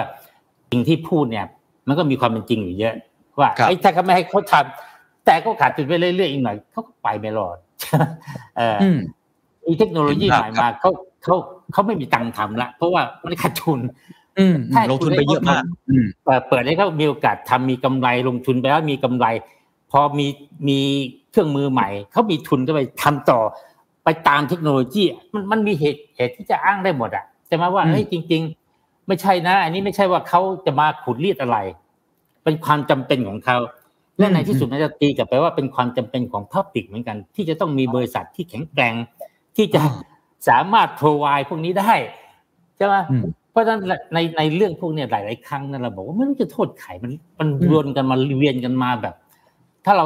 เขาเรียกติดติดกระดุมไม่ถูกตั้งแต่เม็ดแรกเนี่ยมันจะเหนื่อยอย่างนี้ยังไงคุณจักรินทร์ผมไม่ได้เป็นครับการเมือง แต่แต่มันเป็นเรื่องจริงว่าคุณ กัดกระดุมเม็ดแรกผิดอะแล้วคนอื่นมันจะกัดยังไงล่ะถูกไหมมันก็ต้องกัดไปเรื่อยๆอ่ามันถึงว่าแบบมันต้องมีแบบภาพใหญ่มันต้องมีเขาเรียก policy ระดับอืม state ระดับการเมืองที่แบบว่าทุบเปลี่ยนอย่างนั้นอะได้ เห็นไหมอืมสมัยหนึ่งเนี่ยที่อังกฤษอะมาร์กาเร็ตแทชเชอร์มาบอกเปลี่ยนใช่เปลี่ยนหมดเลย privatization ทั้งประเทศ เออออืมตั้งแต่นั้นมาโอ้โหดีขึ้นเลย เพราะว่าแต่ก่อนนั้น รัฐวิสาหกิจนู่นนี่สาภาพทำงานไม่ได้หรอกใช่พอครัเขาบเปลี่ยนขายทิ้งหมดจบเลย แต่ว่าก่อนที่จะเกิดอย่างนั้นอะ จะขายสักอันหนึ่งก็ไม่ได้ มันติดนู่นติดนี่โอ้สารพัดแต่พอคุณนโยบายใหญ่ทุบตุ้มจบ อ่า อะไรก็ตามที่เข้านโยบายนะ แบบนโยนโยบายใหญ่ จบอืมันมก็มีเรื่องเยอะแยะนะคุณตักกรินทร์ครับไอ้ครับเรื่องสมมติไอ้ตัวอย่างเนี่ยไอ้รถไฟฟ้าสี่สายสายแปดสาย วิ่งกันวุ่นเลยไม่รู้กี่เจ้ามาทำมาอะไรวุ่นวายไปหมดต้องเดินต่อกัน เห็นไหมอันนี้ก็เหมือนกันนะอืมที่อื่นเขาไปอังกฤษไปใช้ตั๋วใบเดียวตุ้มไปได้ทุกแห่งเลยขึ้นลงขึ้นลงเห็นไหมสะดวกมาก แล้วก็ไม่แพงเพราะมันต่อกันหมด เพราะคนมันสิว่าแล้วสะดวกมาก แต่เมืองไทยทำได้ทำไม่ได้ติด ติดติดติด ถ้าคุณจะทำคุณต้องเอาไอ้นั้นเอาไอ้นี่ก็บอกไม่ยอม ถ้าคุณจะทำคุณต้องจ่ายเราโอ้ใช่ไปกันใหญ่ ถูกไหมอืมนี่นี่มันเป็นอะไรที่แบบเพราะสแตติที่ใหญ่ไม่เปิดตั้งแต่ทีแรก โอ้ทีแรกในส่วนใหญ่มันมาจากแบบก็อย่างที่เรียกว่าเหินเวหาฟุบอ่าได้ไปแล้วงงเลย แล้วหลังจากนั้นทีนี้ก็เริ่มแบบอะไรผูกไปผูกมาจนไม่รู้ทำยังไงอืมถ้ามีคนทุบตูมซื้อหมดเลย แล้วเปลี่ยนใหม่ อาทำได้อืมคนใหม่ก็ไม่กล้าทุบถือว่ามันคือไอ้นี่เนี่ยเพราะคือทุบก็คือว่า แก้กระดุมใหม่หมดเลยถอดใหม่หมดฮะฮะติดใหม่หมด อย่างนั้นครับน่ะได้ แต่ว่าครับต้องมีคอสมีอะไรที่ แล้วก็มี political view มีมีเพื่อกล้าหาญทางการเมืองที่จะทำจบเออวันนี้พูดไกลไปนิดนึงนะแต่โอ้เรื่องอาจารย์แต่ลึนี้กต้องยอมรับว่าลึกซึ้งลึกซึ้งมากครับเรื่องเรื่องนี้ต้องยอมรับว่ามันผิดมันต่อกันมันเป็นปัมาญหาตั้งแต่แรกมันไม่รู้ทำยังไง ครับกัดกระดุมเม็ดแรกผิด เรื่องอ่า political view มองไม่ไกลพออะไรอย่างนี้มันเลยนั่นแหละมันเลยไม่รู้จะโทษใครในภายหลังถูกไหมฮะใช่ต่างคนก็ใช่ต่างมีเหตุผลของตัวเองใช่โอ้อาจารย์นี่จะหาว่าผอามจารย์ไปลึกบอกว่ามากเอกชนไปเอานู่นเอานี่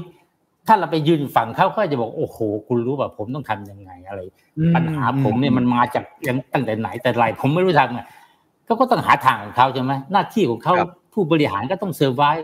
ใช่ไหมเทเลนอร์เขาก็ต้อง survive เขาก็ต้องอะไรของเขาหมดอะ จะไปว่าเขามากก็ไม่ดีหรอกอืมอะนะแต่เล่าสถานการณ์ให้ฟังว่าเป็นอย่างนี้ครับโอ้เห็นภาพครับอาจารย์ลึกซึ้งครับอาจารย์ผมขออนุญาตเอ่อลองเปรียบเทียบกับอุตสาหกรรมอื่น ๆ ที่ก็มีข่าวก่อนหน้านี้พอสมควรใช่อ่าผมยกตัวอย่างเช่นค้าปลีกอ่าเจ้าเจ้าเดิมเลยอืม CP อ่าก่อนหน้านี้ก็มีข่าวเรื่องโลตัสใช่ไหมโลตัสใช่แมคโครเซเว่นตอนนั้นก็อืมผ่านผ่านฉลุยอืมมาเลยนะครับเขาไม่ใช่เขาบรู้อกว่านะเขาก็ติดติดอยู่นิดหนึ่งติด อ่าติดอยู่เขาชิ้ก็นหนึ่งฮะตั้งเงื่อนไขหน่อยอะเอออ่าใช่เพราะเขาบอกว่าอ่าอ่ามีผู้เล่นในตลาดอ่าอืมก็มีมีคู่แข่งอยู่แล้ว หรือว่าอ่าตลาดเครื่องดื่มแอลกอฮอล์เบียร์อืมเราก็เห็นมีอยู่ไม่กี่เจ้า คือในหลายอุตสาหกรรมของประเทศไทยก็ใช่ก็มี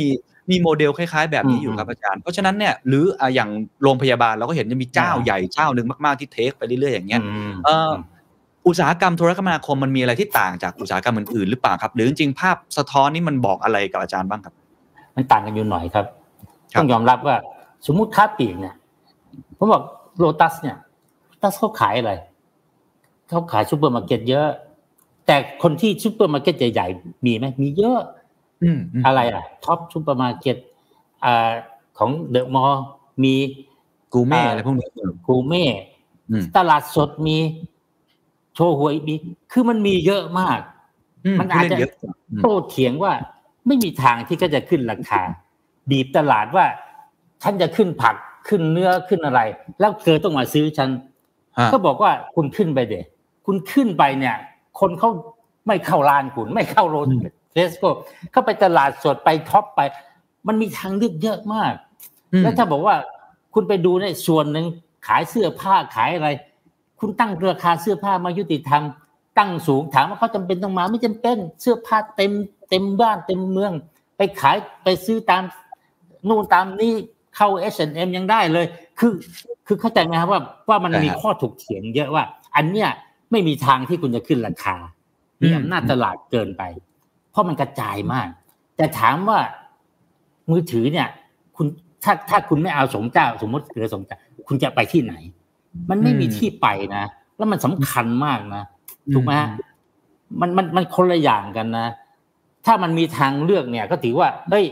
เขาไม่มีอำนาจตลาดเพิ่มขึ้นเท่าไหร่หรอกแทบจะไม่มี เพราะว่าต่อให้คุณขึ้นนิดหน่อยนะบิ๊กซีเขาก็ลุยคุณตลาดสดลุยท็อปลุย คุณอะเจ๊งอืมคุณอะเจ๊งไม่ใช่ว่าคุณไปบังคับคนมาซื้อของคุณได้ เพราะฉะนั้นเนี่ยเขาไม่กลัวแต่ว่าอย่างมากคุณก็ได้เปรียบตรงที่ต้นทุนต้นทุนใช่ไหมใช่เช่นเพราะคุณใหญ่คุณก็ไปบีบซัพพลายเออร์บอกเฮ้ยถ้ามาวางของฉันเธออยากขายเยอะๆลดราคามาลดราคามา อ่าแต่ว่าอันนั้นไม่กระไม่กระทบทับบิกมากหรอกก็ธุรกิจด้วยกันน่ะ คุณก็อืมเล่นกันเองใช่ไหมถ้าคุณอยากวางเองเนี่ยเขาไม่ได้ห้ามคุณนะคุณไม่มาก็ได้ถูกไหมเขาเขาเขาขึ้นราคาเชลฟ์วาง แต่ว่าคุณขายได้มากขึ้น คุณก็อาจจะคุก เพราะฉะนั้นเนี่ย เรื่องพวกนั้นเนี่ย จริง ๆ นะ กรรมการมันมันมีทางออกง่ายไงมีทางที่จะดีเฟนต์ว่าทำไมของจะไม่ขึ้นราคา ถ้าให้คุณรวม ถ้าให้ครับคุณซื้อมัน จริง ๆก็ไม่ขึ้นอะใช่ไหมอืมไม่ขึ้นหรอกอย่างมาก แล้วตอนนี้เขาก็บอกตั้งเงื่อนไขว่าเอาช่วยรายย่อยหน่อย เวลาส่งของเข้าร้านคุณอะ ห้ามไปคิดค่าวางชั้นแพงขึ้นนู่นนี่อ่าทำเป็นใช่ใช่อะไรนิดๆหน่อยๆเขาก็เอาแค่นั้นพอจบอือืใช่ไหมอืเออแล้วเอาเข้าจริงๆเนี่ยก็ไม่ไม่ไม่มีอะไรมาก คุณได้ประโยชน์ทางด้านระบบนู่นระบบนี้ใช่ไหมมีปักโคเซเว่นอาจจะเอาระบบมาช่วยบ้างอะไรบ้างก็ไม่มาก คือดูไปแล้วเนี่ย ผลกระทบต่อพับปิดเนี่ย ไม่เยอะหรอก แต่ถ้าถ้าธุรกิจโทรคมนาคมที่มีเจ้าชัดเจน แล้วคุณเปลี่ยนไม่ได้ คุณจะบอกว่าคุณจะไปหาระบบของคุณมาโทรไม่ได้ มันมีอยู่แค่นี้ เอาไม่เอาอืมอย่างเงี้ยอย่างเงี้ยที่ผมบอกว่ามันมีความเสี่ยงพอสมควรเลยว่าเฮ้ยอืมเขาบอกกรรมการบอก มันมันไม่ไหวมันดีเฟนต์ไม่ได้ แล้วตัวเลขมันบอกเลยว่า นี่ไง คุณนะมีลูกลูกขายลูกมือถือตั้งห้าสิบกว่าเปอร์เซ็นต์จริง ๆ ยอดขายก็ยังสูงกว่าแอเดนวานนะสองสองสองเจ้ารวมกัน ก็สูงกว่าครับเป็นเบอร์หนึ่งเลยอะแล้วมันมันก็ดีเฟนต์ยากขึ้นไปอีกไงดีเฟนต์ยากขึ้นอืมยากขึ้น แล้วถ้าเกิดว่าเฮ้ยสังคมไม่เอาเลยเนี่ย ผมถามดูดิ regulator ก็เหนื่อยนะ ถ้า regulator บอกเอาอืมอย่างว่าน่ะ โอเคอะไม่มีใครมีอำนาจไปไปให้เขาตัดสินใจยังไง แต่ต้องเข้าใจว่าโลกเราสมัยใหม่เนี่ย กองทัพอากาศมันมันทรงพลังมาก ถ้ากองทัพอากาศไปถล่มที่ไหนเนี่ยนั่นคือกองทัพเรือ อ่าอืมคุณให้คนเข้าไม่ให้คนเอาการันทีนไม่ให้ใครมา ไม่ให้ใครเข้าไม่ให้ใครอะไรต่างๆ คุณทำได้ แต่ระวังกองทัพอากาศจะถล่มอืมน่ากลัวครับครับอืมครับ อาจารย์ถ้าเขาให้เหตุผลอย่างนี้ผมผมลองคิดเล่นๆนะเขาให้เงื่อนไขเหมือนที่อาจารย์พูดเปรียบเทียบกับคาร์บเลยอืมเขาบอก เอางี้ ควบรวมกันแล้ว สัญญาเลยจะไม่ขึ้นราคา จะไม่ขึ้นราคาเลย รับรองอืมว่าคุณใช้ของเราดี แล้วคุณภาพดีขึ้น สัญญาณดีขึ้น คุณได้โปรโมชั่นมากขึ้นอ้าวก็เหมือนจะวินวินเนี่ยอาจารย์อาจารย์คิดไงฮะนี่แหละ ที่ผมคิดว่าทางผ่าน นี่คือออเหตุผลที่จะให้มันผ่านอืมอืมอืมแต่นี่คือเป็นเหตุผลซึ่งในทางวิชาการเขาไม่รไม่ยอมรับหรอกเหตุผลพวกเนี้ยเขาไม่ยอมรับอืมเพราะว่าราคาไม่ให้ขึ้นเลยเนี่ย จริง ๆ มันธรรมชาติมันไม่ใช่ คุณอาจจะบอกสองปี อาจจะสองปี พอปีที่สามเขาขึ้นอะ แต่ถ้าคุณบอกไม่ให้ขึ้นตลอดไป อันนี้ก็ไม่ไม่ไม่ไม่มีเส้นทางเศรษฐเศรษฐกิจ เพราะโลกมันเปลี่ยนแปลงไป ถึงเวลาไม่ขึ้นได้ยังไง ถูกไหมมัครับคือเป็นเป็นเงื่อนไขที่แบบว่าเพื่อให้มันรู้สึกดี เพื่อให้รู้สึกว่าอย่างน้อยเนี่ยสองปีนี้อ่ายังไม่เหนื่อย ยังไม่ยังยังไม่เสียเงินเพิ่มมาแต่จริงๆเนี่ยแม้กระทั่งอย่างนั้นเนี่ยนะ ก็ยังก็ยังสูงกว่าปกติ สังเกตไหมเขาตั้งเพดาน นาทีหนึ่งไม่เกินกี่บาทกี่บาท แต่เอาเข้าจริงๆเขาบอกเฮ้ยที่ทุกวันนี้เขาคิดเนี่ยเขาคิดไม่เกินอยู่แล้วเขาคิดว่านาทีสองบาทเขาบอกตอนเนี้ย สูงสุดเขาบาทห้าสิบเองแต่ต่อไปเพิ่มเป็นบาทเจ็ดสิบแปดแปดสิบก็ขึ้นคือขึ้นนะพูดง่ายๆคือ effective มันก็ขึ้นอยู่ดีอืมเพราะว่าโครงสร้างอะมันจะเป็นตัวกำหนดเข้าใจไหมอืมอืมแอนไททัสนี่บอกเลยคุณต้องปรับโครงสร้างให้มันดี ไอ้วิธีปฏิบัติเนี่ย จริง ๆ แล้วมันเลี่ยงกันได้ มันทำอะไรกันได้เยอะแยะ คุณต้องทำโครงสร้างให้ดี ถ้าโครงสร้างดีนะคุณไม่ต้องกลัวหรอกใครอยากขึ้นก็ขึ้นไปเลยเพราะถ้าคุณขึ้นเนี่ย ไอ้เจ้าอื่นมันบอก ลูกค้ามาครับ เราไม่ขึ้นครับ เราลดครับอืมอืมคุณก็ตายเองอะก็ขึ้นไม่ได้ เพราะฉะนั้นใช้โครงสร้างเนี่ยเป็นตัวสำคัญ อย่าใช้ judgment ของคน อย่าใช้อืม judgment ของบริษัทปล่อยให้มันเสรีเลย คุณจะตั้งราคาเท่าไหร่ก็ได้ คุณตั้งร้อยหนึ่งอะไร ถ้าคุณมีคนเล่นเยอะๆนี่นะ คุณตั้งได้ไหมล่ะอืมก็เหมือนกับขายข้าวเนี่ยใช่ไหมคุณบอกข้าวเราแพง นี่ใครเชื่อคุณล่ะ เพราะข้าวเต็มตลาด ถูกไหมเพราะฉะนั้นมันมันจัดการโครงสร้างให้ดี แล้วทุกอย่างดีหมด ไม่ต้องไปสนใจ ไปคุมราคาเนี่ย หลายครั้งเนี่ยทำให้ราคาแพง เพราะว่าอ่าไปเหมือนกับไปกำหนด ให้ทุกคนรู้ว่า ราคาเนี่ย ไม่แพงเพราะก็คุมตรงนี้อะทุกคนก็ขึ้นไปหมดเลย ขึ้นขึ้นขึ้นไปใช่ไหมต้องต้องเป็นอย่างนี้ครับ ครับ เห็นภาพครับว่าต้องอยู่ที่โครงสร้างมากกว่านะครับ อย่าใช่ดูเรื่องแค่ราคาใช่ใช่ว่าใช่ให้ให้เงื่อนไขมาแล้วรับเลยเออแต่อาจารย์ก็มองว่าอันนี้อาจจะเป็นโอกาสทำให้ผ่านได้ใช่ถูกใช่ไหมฮะแล้วผมคิดอาจารว่าย์ตัวนั้นอะเขาจะเป็นเงื่อนไขที่บอกว่า ก็ในเมื่อพับบิกกังวลว่ามันจะขึ้นราคากันจะเหนื่อยจะอะไร เดี๋ยวเขาจะหาวิธีคุมอืมแต่คุมตัวนี้ก็ชั่วคราว เพราะว่าถ้าคุมตลอดชีวิตมันก็ไม่ใช่ละ ธุรกิจมันไม่มีทางเป็นอย่างนั้นได้ใช่ไหมครับก็จะก็จะออกแนวนี้ถ้าผมเดานะครับนะครับครับ อาจารย์ครับมองในมุมตลาดทุนได้ไหมครับ ว่าการควบรวมครั้งนี้มันมีผลผลดีไหมฮะ ต่อตลาดทุนแรงดึงดูดในภาพใหญ่ว่าประเทศไทยเนี่ยน่าสนใจมากขึ้น อาจารย์เป็นนักลงทุนเนี่ยอาจารย์มองไหมว่าอุ้ยนี่ไง บอกว่าเมืองไทยไม่มีหุ้นเทคโนโลยีเลยรวมกันแล้วเขาตั้งใจเลยว่าเป็นเทคคอมเพนีเนี่ยก็ดูมีด้านอีกด้านหนึ่งที่อาจจะเป็นด้านดีก็ได้ครับอาจารย์ ตลาดทุนน่ะดีดีแน่นอนคุณทุกวันเนี่ยคุณลองคิดดูเดี๋ยวว่า เวลาเขาไปทุบแจ็คหมาทุบอาลีบาบา เนี่ยมีนักลงทุนคนไหนแฮปปี้กับเมืองจีนมากถูกไหมเพราะว่าหุ้นเขาอะ คุณต้องเข้าใจคุณนักกรินทร์ของพวกนี้เงินทองไม่เข้าใกล้กับใครใช่ไหมถ้าคุณทำให้เราเจ๊งเนี่ย เราไม่มีทางชอบคุณอะ ถ้าคุณทำให้เราเรารวยเนี่ยเราชอบ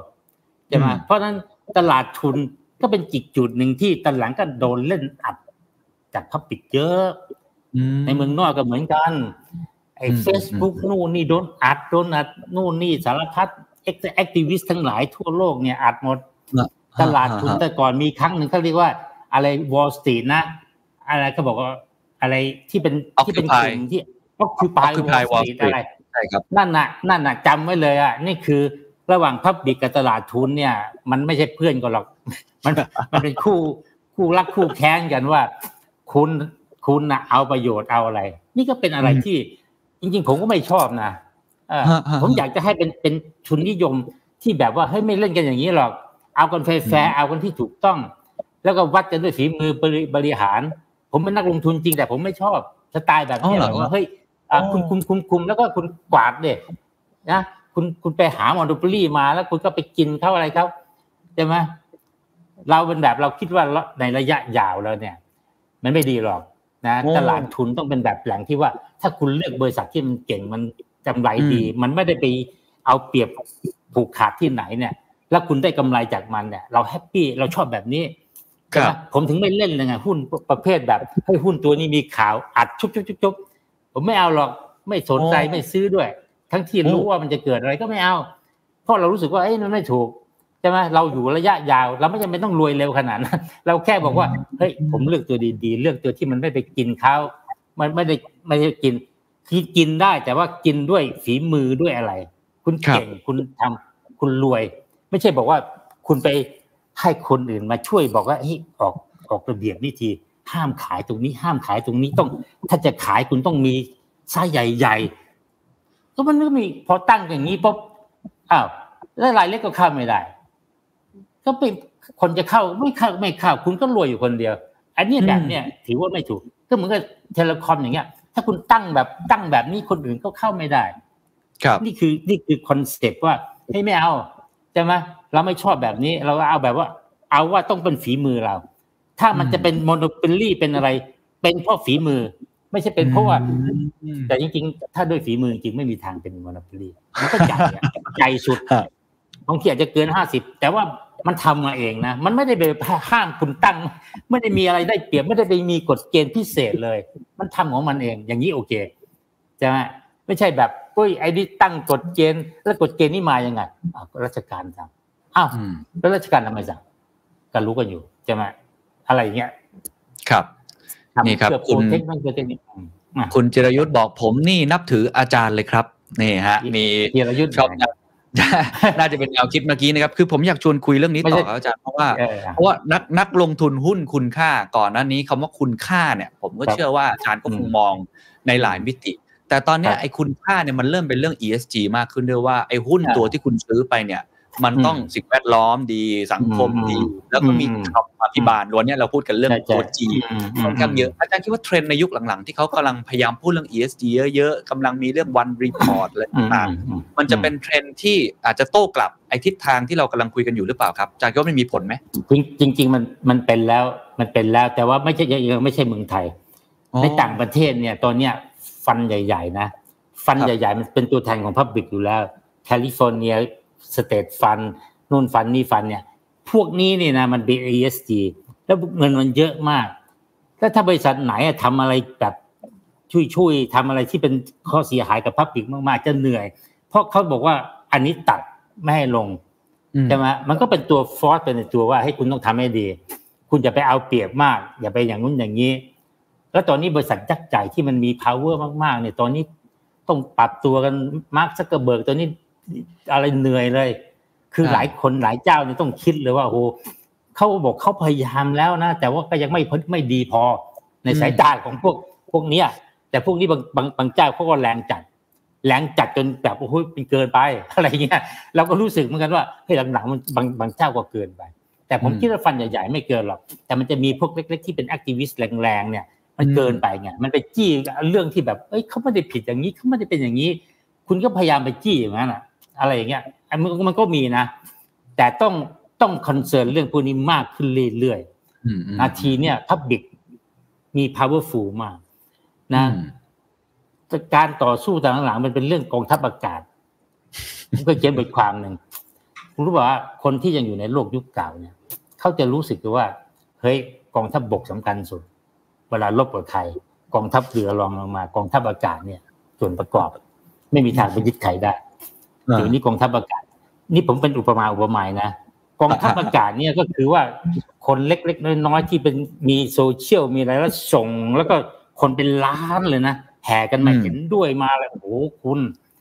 มันแปลกอะเดี๋ยวนี้นะคุณนักคุณคุณเอ่อนักเรียนเดี๋ยวนี้ผมสังเกตดูสุพับบิกอิชูหลายอันนี่นะ มันมาจากพับบิกนะ ในสภาโต้เถียงกันฝ่ายค้านฝ่ายรัฐบาลซัดกันแหลกๆ ไม่ไปไหนหรอกพอพับบิกลงสนามปุ๊บเปลี่ยนเลยรัฐบาลก็อืมตามเลยเออมันเป็นอย่างนี้ เพราะฉะนั้นอย่าอย่าดูแคลนโลกกำลังครับเปลี่ยนแปลงเร็วมากนะอืมน่าสนใจครับกองทัพอากาศนะครับ หลังจากนี้จะมีอิทธิพลมากขึ้นเรื่อยๆนะครับ อาจารย์ผมอยากชวนคุยจุดครับนั้นเชิมัญนจะเป็นตัวดีไซน์สงครามเลยนะดีไซน์โอ้สงคราม ตัดสินอ่าสงครามคำว่าสงครามอืมนี่คือสงครามทุกเรื่องไม่ได้ไม่ได้ใช้อาวุธนะแต่ครับสงครามสงครามเรื่องนี้เรื่องนี้ทางใช่ไหความคิดสงรามอะไรเรื่องต่างๆความคิดอืมเอ่ออะไรต่างๆ สารพัดเรื่อง human right เรื่องอะไรต่างๆใช่ไหมมันจะตัดเป็นตัวตัดสินครับอืมครับ อาจารย์ครับผมเห็นอาจารย์เขียนบทความล่าสุดเมื่อไม่นานมานี้เอง บอกว่านี่คือยุคสมัยของ M&A โอ้ปีนี้ครับนี่มันมหาเมกะดิวนี่มากมายตามครับข่าวแทบไม่ทันเลย อาจารย์คิดว่าปรากฏการณ์ที่เกิดขึ้น ช่วงนี้เนี่ยมันเป็นเรื่องปกติของหลังวิกฤตหรือเปล่า หรือจริง ๆ แล้วมันเป็นเรื่องใหม่หรือมันมีอะไรที่ต่าง จากช่วงต้นยำกุ้ง หรือว่าที่สหรัฐอเมริกา 2008 บ้างครับ จริง ๆ เนี่ย ตัวที่ต่างชัดเจนที่สุดคือเม็ดเงินอ๋อเม็ดเงินที่เข้าตลาดมหาศาลนักการเก่งกำไรเข้าตลาดมหาศาลตัวนี้เป็นตัวที่ทำให้มันเกิด อีกตัวหนึ่งที่มาเสริมสำหรับเมืองไทยก็คือว่า เมืองไทยเนี่ย มันไม่โกรธเป็นสังคมที่เลิกโกรธแล้ว โกรธช้าพอโกรธช้าเนี่ยคุณจะโกรธจากภายในยากมากโกรธจากภายในก็คือคุณค่อยๆสร้างไป แล้วก็กินมาเก็ตแชร์คนอื่น แต่ปกติ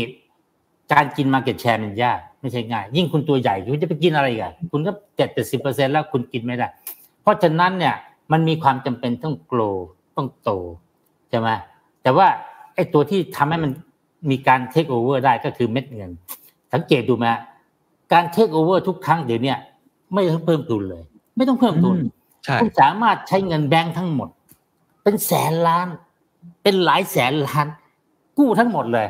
อืมด้วยดอกเบี้ยประมาณห้าเปอร์เซ็นต์ถึงว่าอย่างนี้นะแล้วคุณก็ไป take มา คุณ take มาเนี่ยบริษัทนั้นมันมีสัดจ่ายไปจ่ายปันผลปีละห้าเปอร์เซ็นต์คุณแทบจะบอกว่าเอาเงินมันเนี่ยเอาเงินบริษัทที่เทคมันเนี่ยไปจ่ายดอกเบี้ย ไม่ต้องใช้เงินอะไร ไม่ต้องเสียเงินอะไร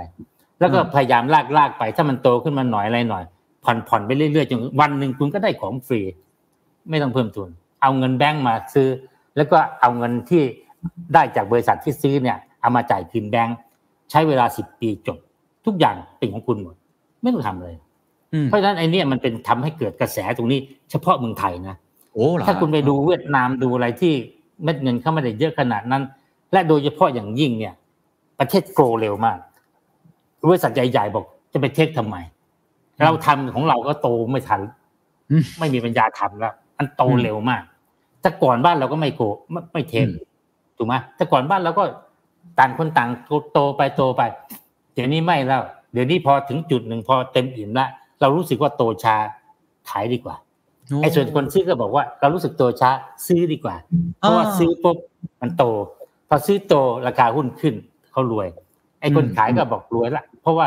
ตอนนี้เต็มอิ่มละ นะ ได้เงินก้อนใหญ่ไปแล้วก็ใช้ใช้ชีวิตอีกแบบนึงไปทำอย่างอื่นละไม่เอาละเพราะว่าถือไปก็ไม่โตเพิ่มถูกไหมเพราะฉะนั้นมันก็เกิดสถานการณ์ที่ว่าทำไมมันทั้งตัวใหญ่ทั้งอะไรเทคกันอุตลุดอืมแล้วยังเทคต่อไปเรื่อยๆจนโอ้กว่าเม็ดเงินจะสูญหายโอ้แต่ว่าตอนนี้ก็เหนื่อยแล้วนะเพราะว่าครับมันไปเป็นเป็นล้านล้านๆแล้วอะแล้วบริษัทที่เทคนะ ไปดูให้ดีนะ ก็กลุ่มเดิมๆอะกลุ่มเจ้าสัวประมาณ ห้าหกเจ้าสัวประเทศไทย ครับ สรุปที่เทคกันเยอะๆ ใหญ่ๆเนี่ยใช่ไหมครัก็บมาถึงจุดหนึ่งมันก็ พอเม็ดเงินเริ่มตึงเริ่มอะไรใช่ไหมหนี้สินต่อทุนเริ่มสูงเกินไปอะไรไป มันก็จะจะชะลอลง ก็จะมาเทคบริษัทกลางบริษัทเล็กก็ว่ากันไปครับนะแต่เป็นกระแสแต่ว่าที่สำคัญถ้าเกิดรอบเนี้มีการดูดเงินกลับ สมมติภายในสองปีข้างหน้าเนี่ย อเมริกาบอกว่าเลิกละ QE เลิกดูดเงินกลับ ตอนนั้นอาจจะเห็นแล้วว่าไอ้ที่เทคเทคไปเนี่ยเน่าหมดเจ๊งต้องระวังโอ้โอ้เพราะว่าเพราะว่าพอพอดูดเงินกลับกลับกลับคนที่มีหนี่เยอะๆดอกเบี้ยเพิ่มขึ้นอะไรขึ้นฮะเทคไว้เยอะก็จะเหนื่อยนะอืมมันก็จะเป็นอย่างเงี้ย มันวัฏจักรอย่างเงี้ย ตลาดบูมบูมๆเนี่ยเทคโอเวอร์เยอะเมืองนอกก็เป็นอย่างนั้นครับครับ ครับสรุปแล้วไอ้ปรากฏการณ์ที่เกิดขึ้นในตอนนี้ แสดงว่าอาจารย์มองว่ามันอาจจะไม่เฮลตี้ป่ะครับ อาจจะไม่ได้เป็นปรากฏการณ์ที่มองใช่ในใช่แง่ของตลาดทุนที่อยู่มานานๆแบบนี้มันอาจจะไม่ใช่ปรากฏการณ์ที่ที่ดีมักใช่ไหมฮะอืมอืมใช่ใช่แล้วมันแรงเกินไป แล้วเดี๋ยวมันอ๋อถ้าถ้ามันสะดุดเนี่ย เพราะว่ามันเกิดจากสถานการณ์ผิดปกติ เข้าใจไหมสถานการณ์ผิดปกติที่ว่า บริษัทไม่โตบริษัทใหญ่ๆไม่โตแล้วก็เม็ดเงินเยอะไม่รู้ทำอะไร ก็ไปเทคเพื่อเอามาทำให้บริษัทโตขึ้นโตขึ้นจะมาเมนเทน high PE ของตัวเองอะไรต่างๆทำให้ราคาหุ้นเพิ่ม ก็รวยกันไปรวยกันไป แต่ถึงเวลามันก็แฟบลงมาได้เหมือนกันหุ้นหลายตัวนี่ไปดูเนี่ยโอ้ PE ตั้งห้าสิบเท่าร้อยเท่าสูงมาก ซึ่งโดยโดยธรรมชาติมันอยู่ไม่ค่อยได้หรอก ที่อยู่ได้ทุกวันนี้ก็เพราะคนยังหวังว่ามันจะโต แต่ว่าอืมเขาก็โตไม่ได้เขาก็บอกถ้าโตไม่ได้ก็ต้องเทคเพื่อโต นะการโตมันโตจากภายในกับโตจากภายนอกอืมโตจากภายในนี่มันมั่นคงแน่นอนใช่ไหมโตจากครับภายนอกนี่มันเป็นอะไรที่เช็คกี้มากและประวัติศาสตร์ตลาดทุนทั่วโลกทุกที่ทุกที่เทคคนที่เทคมาเยอะๆเนี่ย ตอนหลังเนี่ยมักจะไม่ค่อยดีโอ้ผ่านไปห้าปีสิบปี ต้องขายทิ้งคเพรับราะว่าไม่สำเร็จ ครับ ครับชัดเจนครับ อาจารย์ครับมีคนชวนคุยครับ คุณสุ ประนมเหล่าทองบอกว่ากัฟบวก AS ทำให้บริษัทโตขึ้นไหมอาน่าชวนคุยเหมือนกันฮะ เพราะว่าอ่านี่ไงฝั่งอ่าใช่ใช่ก็เห็นไหมว่าไปดูเนี่ยงบกราฟเนี่ยกำไรพรวดเลยกำไรใช่พุ่งเลย ทั้งที่เกิดวิกฤตเลย เพราะว่าเอเอ็ดว่าอินทัชก็เทคอินทัชนะอินทัชเนี่ยกำไรดีมากใช่ไหมพีก็ไม่สูง แต่ในขณะที่กราฟเนี่ย PE เกือบร้อยเท่านะตอนก่อนเทคอะเพราะฉะนั้นเนี่ยโอ้โหเขาเทคปุ๊บเนี่ยกำไร เข้ามาบริษัท Market Cap เพิ่มเลย เพราะ PE สูงใช่ไหมคุณสมมติว่าคุณเอากำไรมาหมื่นล้านเนี่ยใช่ไหมคุณจ่ายเงินไปแสนกว่าล้านสมมติว่าต่อให้สองแสนล้านหมื่นล้านของคุณเนี่ยพอเข้าบริษัทเนี่ย PE ร้อยเท่าก็แสนล้านละอืมใช่ไหมอะไรอย่างเงี้ยคือมันมันเป็นอะไรซึ่ง ซึ่งก็เรียกว่า แต่เรื่องนี้ไปอ่านบทความผมได้ จะมีรายละเอียดว่าทำไม มันถึงเทคกัน เพราะการอืมเทคมีหลายแบบ ผมเขียนไว้หมดอืมการเทคแบบที่เป็นคลาสสิกจริง ๆ เนี่ย ก็คือแบบนี้อืมหุ้น high PE PE สูง ไปเทคหุ้น PE ต่ำนะ มันจะสร้างมูลค่าเพิ่มให้กับหุ้น high PE เพราะคนไปเชื่อว่า tech เราดี tech เราโตอืมซึ่งที่จริงมันโตแป๊บเดียว อนาคตมันอาจจะแย่ลงใช่ไหมครับ ครับอาจารย์ครับมีอีกท่านหนึ่งถามมาครับ บอกว่า อยากรู้ว่าจะมีผลในการวางกลยุทธ์หรือจัดนโยบายของอีกค่ายหนึ่งหรือเปล่า เพราะว่าอีกค่ายหนึ่งอย่างที่เราคุยกันก็คือกราฟอืม AS เองเนี่ยอืมก่อนหน้านี้ก็มีการไปเขาเรียกว่าตั้งกองทุนเนาะกับทางอืม SCB ด้วยทำพวกอ๋อดิจิ t a ลเลนดิ้งคือเขาก็เขาก็มี movement ของเขาที่น่าสนใจเหมือนกันอาจารย์คิดว่าฝั่งนั้นน่าจะตั้งรับยังไงหรือว่าจะบุกยังไง หรือว่าจริง ๆ แล้วสองรายนี่อาจจะคุยกันง่ายขึ้นนะฝั่ง AIS ใช่ไหมอ๋อครับคือจริง ๆ อย่างที่ว่าไง คือธุรกิจเนี่ยเขาบอกว่าที่จะกำไรดีเนี่ย มันไม่ใช่ไปฟันกับเขาหรอก มันคือไปจับมือกัน อันนี้กำไรดี เพราะฉะนั้นคุณไปทำอะไรคุณจะไปฟันทำไม จับมือกันดีกว่าใช่ไหมเออ มันเป็นอย่างเงี้ย มันคัดถึงบอกว่า การที่คุณทำให้เกิด market force market power มาก ๆ เนี่ย มันไม่เป็นผลดีกับเศรษฐกิจ มันไม่เป็นผลดีกับ corporate เพราะว่า corporate จะไม่พัฒนา ไม่อยากพัฒนาไม่จำเป็นต้องพัฒนา หากินกันไปเรื่อยๆ คุณพัฒนามากๆ คุณก็ไปตีอีกฝั่งหนึ่งอีกฝั่งหนึ่งก็ต้องพัฒนาต่างคนต่างพัฒนาแต่ว่าลูกค้าไม่ได้เพิ่ม ไม่มีประโยชน์ สู้เอาของเก่าๆไปนี่แหละ มันใช้ได้อยู่แล้วไม่ต้องลงทุนอืมครับ แต่ขึ้นราคาดีกว่ากำไรอืมใช่ไหมเราสังเกตว่าสมัยก่อนอะใช่ไหมรัฐวิสาหกิจเป็นโมโนโปลีทั้งนั้นอะใช่ไหมครับ ตั้งแต่การบินไปจนกระทั่งโทรคมนาคม แล้วเสร็จแล้วเป็นยังไง อยู่อย่างสบายอยู่อย่างร่ำรวยมานานอืมแต่นี่เป็นทำให้เขาอ่อนแอไงไม่พัฒนา วันหนึ่งก็เลยโดนตี ครับครับชัดเจนครับอาจารย์ครับเอ่ออีกมุมหนึ่งที่ผมอยากจะสอบถามเพิ่มเติมเมื่อกี้อาจารย์พูดถึงกึ่งกึ่งๆว่าจะเป็นความเสี่ยงหรือคำเตือนถึงนักลงทุนด้วยครับว่าอืมตอนนี้ครับอย่าเพิ่งประเมินระยะสั้นอย่างเดียวนะ เพราะว่าถ้าอีก 2 ปีดอกเบี้ยมันกลับมานะครับอืมสู่จุดเดิม หรือว่าอืมเหตุการณ์ต่างๆ เงินดูดออกไปหมดเนี่ยมันอาจจะอืมเกิดแค่ซากปรักหักพังหรืออะไรแบบนั้นหรือเปล่าเนี่ยอาจารย์อาจารย์มีอะไรอยากจะบอกนักลงทุนในตอนนี้บ้างครับแต่ว่าที่ผมที่ผมเน้นตรงนั้นนะว่าจะไปสรุปว่าดีลตรงเนี้ยมัน go through แล้วมันอาจจะมีอุปสรรคได้อันนั้นประเด็นหนึ่งส่วนตัวประเด็นที่คุณว่าอีกสองสามปีเนี่ยมันเป็นเรื่องสำหรับผมอะมันเป็นเรื่องระยะยาวสำหรับหลายๆคนก็บอกก็ไม่แคร์หรอกตอนนี้หุ้นขึ้นเดี๋ยวขายแล้วไม่เป็นไรใช่ไหมแต่แต่ถ้ามองระยะยาวผมเป็นคนลงทุนระยะยาว ผมถึงไม่ค่อยอยากยุ่งเพราะผมรู้ว่าถ้าระยะยาวเป็นมันไม่ healthy คุณทำไปแล้วไม่มีประโยชน์ก็ไม่เอา แต่เคสอย่างเนี่ยนะโทรคมเนี่ยถ้ารวมกันได้จริงๆนะเขา healthy แน่เพราะสุดท้ายยังไงก็ต้องดี ไม่มีแข่งขันกันมาก ระยะยาวเขาก็ดี แต่สิ่งที่เสียคือ public อาจจะเสียเท่านั้นเองใช่ไหมซึ่งเราก็ไม่ชอบไงครับชัดเจนครับอาจารย์ครับไหนๆมาชวนคุยกันแล้วจริงๆ เวลาใกล้หมดแล้วครับไม่อยากจะรบกวนเวลาอาจารย์มากครับอย่าไหนๆก็มาได้พูดคุยกันเลยอยากจะถามถึงแนวคิดของอาจารย์ในการลงทุนแล้วกันนะครับ ว่าในช่วง 2 ปีที่ผ่านมาที่มันเกิดโควิดเนี่ยอาจารย์ก็ให้ความเห็นค่อนข้างเยอะนะครับ แล้วก็มีการผมไม่แน่ใจว่าอาจารย์มีการ เปลี่ยนแปลงกลยุทธ์ในการลงทุนหรือว่าหลักการอะไรไปมากน้อยแค่ไหน เพราะว่าเราเห็นเทรนด์เทคโนโลยีใหม่ๆ เราเห็น new business โอ้ที่มันประเมินมูลค่าต่างจากธุรกิจแบบเดิมที่อาจารย์อาจจะคุ้นเคยอาจารย์มีอะไรอยากจะเล่าให้ฟังว่าอาจารย์มีอะไรที่เปลี่ยนแปลงไปบ้างไหมครับ คือผมเองเนี่ย ผมต้องยอมรับว่าเราอายุตามไม่ทันนะผมยังไม่ก้าวข้ามตรงนี้ไป ผมยังอยากอยู่กับเทคโนโลยีเก่ารุ่นเก่า ไม่ได้กล่าวว่ารุ่นปัจจุบันที่ที่ยังที่ยังเวิร์กได้ ที่ยังสามารถแคริออนแต่อาจจะไม่โตใช่ไหมและผมก็เคยบอกตลอดเวลาว่า มันอาจจะสำหรับประเทศไทยเนี่ยมันอาจจะเป็นก๊อกสุดท้าย คือผมกำลังรอว่า มันจะมีแค่ก๊อกสุดท้ายก็คือว่าหุ้นเนี่ยจะดีดตัวขึ้นไป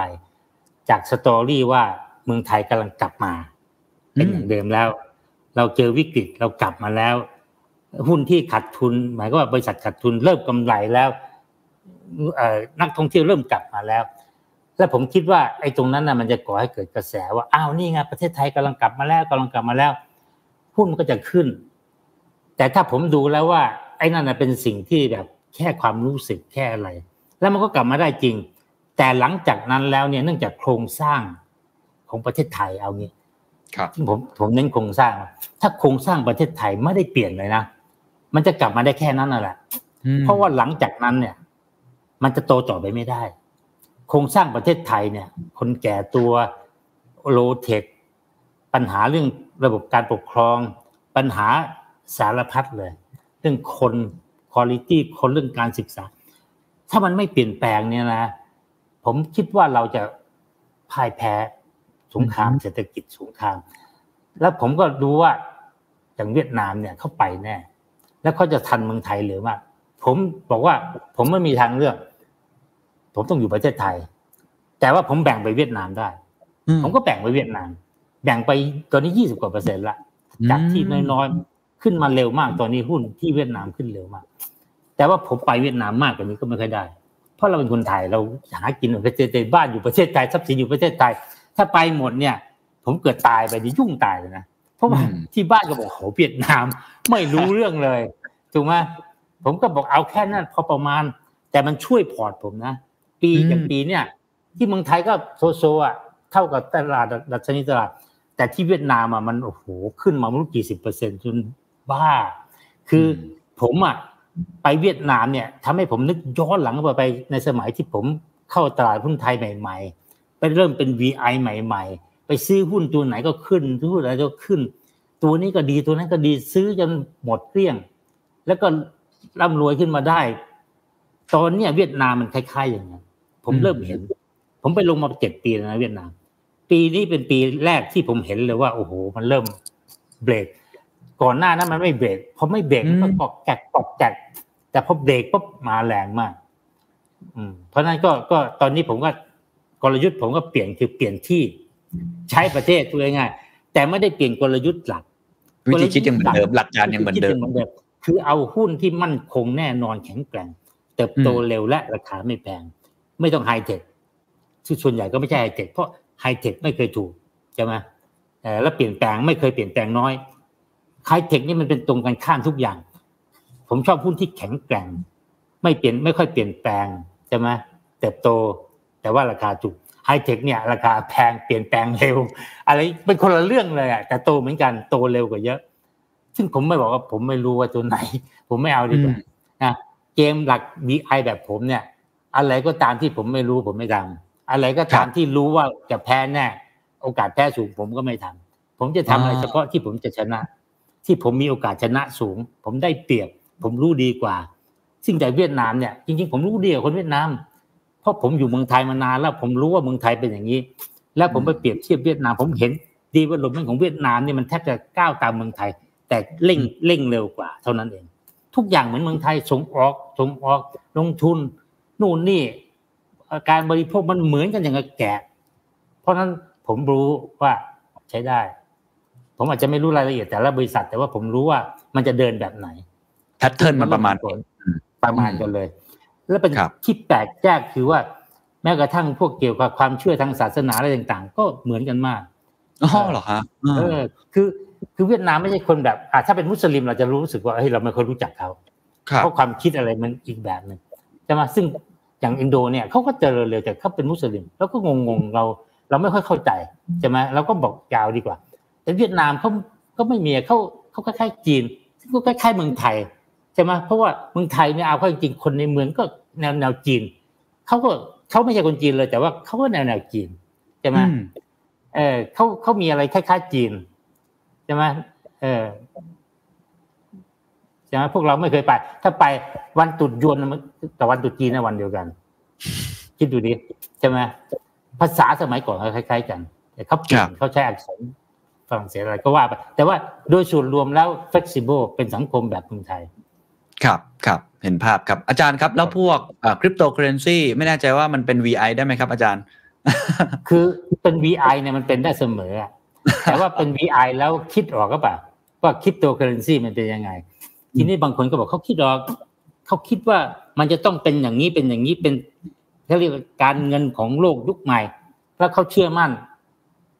เขาก็เป็น VI ได้ ถ้าเขาอืมเขาคิดแล้วถูกเขามีความรู้ว่ามันจริง ๆ แล้วเขาครับรู้ว่าราคาตอนเนี้ยยังต่ำเกินไปเขาก็เป็น VI ได้นะเขาบอกอืมเขาเป็น VI เพราะเขาคิดแล้วไง แต่ผมอะคิดไม่ออก ไม่ได้คิดไม่ออกผมคิดดูแล้วบอกเฮ้ยผมไม่คิดอย่างนั้น ผมคิดว่า ไอ้คริปโตแบบเนี้ย อีกหน่อยอาจจะตายได้เพราะมันจะมีคริปโตของหยวนคริปโต ไทยบาทคริปโตอะไร CBDC ผมก็มีอืมอ่า แล้วพอผมคิดอย่างนี้ผมก็บอกว่าผมไม่เอาดีกว่าอ๋อจบอ่าใช่ไหมเพราะนั้นหลักการ VI เป็นหลักการของนักคิด คิดแล้วก็คิดให้ถูกต้องด้วย ซึ่งก็มีใครบอกได้ว่าใครถูกอะจนกว่าวันหนึ่งคุณลงทุนไปแล้วคุณกำไรคุณถึงจะรู้ว่า เออ คิดถูกจะมา VI ที่คิดผิดจะแยะเจ๊งนะครับ อ่า มันครัเป็บนหลัผมกการไม่มีไม่ไม่ไม่ต้องเปลี่ยนหรอกจริง ๆ อืม ครับแต่ผม แต่เป็น VI เนี่ย คุณต้องรอบรู้ ต้องอ่านหนังสือเยอะ ต้องอืมติดตามสังเกตการณ์มาตลอด ศึกษาประวัติศาสตร์ให้ดีมันอะไรเป็นยังไง อ่าเพราะประวัติศาสตร์นี่มีพลัง ผมบอกแล้ว คุณบอกว่า เฮ้ย เมืองไทยไหมอย่างนั้นอย่างนี้เฮ้ยไปดูประวัติศาสตร์ก่อน ไปดูประวัติศาสตร์ประเทศอื่นก่อนเขาเป็นอย่างนี้นะ คุณบอกไม่เห็นมีเป็นไม่มีทางเมืองไทย ไม่ใช่ประเทศนั้น ไม่ใช่ประเทศ จะไปคิด เพราะประวัติศาสตร์บอกว่าทุกประเทศเหมือนกันนะอ้าวครับคุณนักเรียนลองไปศึกษาดูทุกประเทศอะ มันประกอบด้วยคนที่เป็นเชื้อชาติ เผ่าพันธุ์โฮโมซาเปียนเหมือนกันหมดอืความคิดความโลภโกรธหลงมีทุกประเทศเท่ากัน ความรักความอะไรมีเหมือนกันหมด มันปีกย่อยอะไอ้วัฒนธรรมนู่นวัฒนธรรมนี่ของปีกย่อย ของปีกย่อย คุณจะแต่งตัวยังไงนี่ของปีกย่อย แต่ความคิดข้างในหัวคนเนี่ยเหมือนกันหมดเลย อืม ครับผมครับขอบคุณอาจารย์ครับสุดท้ายแล้วกันนะครับครับสุดท้ายแล้วกันไม่ไม่จบสีอะไม่เป็นไรจริงๆผมไม่มีอะไรทำแต่ผมเกรงใจอะ กลับคนกลับมาเรื่องฟัง True d t a c สุดท้ายแล้วกันอาจารย์ เพราะอาจจะมีนักลงทุนแล้วกันในเมื่อรายการเราเนี่ยก็มีคนที่สนใจเรื่องการลงทุนอยู่ด้วยเมื่อกี้อาจารย์พูดเรื่อง Public ค่อนข้างเยอะ แล้วก็พูดเรื่องเชิงสังคมค่อนข้างเยอะนะครับครับนักลงทุนที่เขามองเนี่ยพวกหุ้นกลุ่มโทรคมนาคมอะไรแบบนี้หรือว่าอืมที่อยู่เป็นในอีโค y ิสเต็มเดียวกันวันนี้ก็ขึ้นไปหลาย ๆ ตัวเหมือนกันเนี่ยเอออาจารย์มีมุมคิดให้เขาไหมครับว่า หลังจากนี้จะลงทุนยังไงหลักคิดคืออะไรครับ คือจริง ๆ แล้วเนี่ยมันต้องเปรียบเทียบบริบทที่ไม่เหมือนกัน นะบางครั้งเนี่ยเราบอกว่า เอ้ยไอ้นี่ของไทยไอ้นี่เป็นพวกไฮเทคเป็นพวก telecom ความจริงเนี่ย เวลาลงทุนเนี่ย คุณต้องดูเป็น individual เลยอืมนะศึกษาดูว่าไอ้ยตัวเนี่ยมันอยู่ใน telecom เหมือนกันเลย แต่ว่าโอ้โหคนละโลกเลยนะคือ business model คนละเรื่องเลย การทำกำไรคนละเรื่องเลย อะไรต่างๆ คุณบอกไอ้ยเราอยู่ใน sector นี้เพราะฉะนั้นมันต้องโตเร็วอะไรไม่ใช่หรอก จะมาโลกสมัยนี้มันไม่ไม่ใช่อย่างนั้นแหละมันก็ต้องอืมแยกแยะให้ได้ นะ ต้องคิดละเอียดครับ ครับก็ตอนนั้นดูเป็นตัวเนาะไม่ใช่ดูเป็นกลุ่มใช่อย่างเดียวเพราะตอนนี้ใช่ความละเอียดของมันความซับซ้อนใช่ของมันนี่ไม่เหมือนกันเลย เพราะฉะนั้นต้องเออศึกษาหาความรู้อย่างที่อาจารย์บอก คิดจะเป็นบางที VI นี่ต้องอ่านเยอะใช่บางทีดูชื่อก็เอาละเฮ้ยตัวนี้มาแน่แล้วจริงๆก็มาจริง เพราะว่าคนคิดแบบนี้เยอะใช่ไหมหุ้นมันคล้ายๆ ชื่อไฮเทคตัวเล็กๆฟาดเลย ขึ้นไปสามเท่าห้าเท่าแป๊บเดียว ไอ้เราต่างหากไม่รวยจากไอ้พวกนี้ เพราะว่าเพราะว่าเราเราคิดมากเนี่ย ก็บอกว่าหลักการเก็งกำไรเนี่ยคุณจะไปคิดมาก คุณว่าคิดว่าคนอื่นมันคิดยังไง นี่แหละ แล้วเขารวย แต่พวกเนี่ยมันจะรวยเป็นจังหวะแต่ว่าจังหวะจนมันก็จะจนพร้อมกันอ่าใช่ไหมของเราเอามั่นคงค่อยๆไปของเขานี่ฟุบฟับฟุบฟับแล้วทุกคนอะ บอกว่าเฮ้ยเราก็เอาตอนดี ตอนเสียเราไม่เอา ไม่มีเราเราไม่รู้วันไหนเสียครับครับครับเพราะว่าก็แล้วแต่ปัญญาคนแล้วแต่สไตล์คนนะครับใช่ใช่วันนี้ขอบคุณอาจารย์มากครับ สนุกมากๆครับ ถ้ามีโอกาสใช่เดี๋ยวครับชวนคุยอีกนะครับ ขอบคุณนะมากครับอาจารย์ครับสได้วัสดีคครัรับบสวัสดีครับสวัสดีครับ โอ้โห คนชมเยอะจริง ๆ ครับ วันนี้ไม่ตกเลยนะครับ กับคุณทุกท่านที่อยู่ร่วมกันประมาณเกือบจะหนึ่งชั่วโมงครึ่งแล้วนะครับ กับอาจารย์นิเวศนะครับ เหมวชิระวรากรสนุกมากนะครับ วันนี้นะครับ คือถ้าใครฟังตั้งแต่ตอนต้นนะครับ ก็จะเห็นได้ว่ามุมมองอาจารย์เนี่ยค่อนข้างที่จะ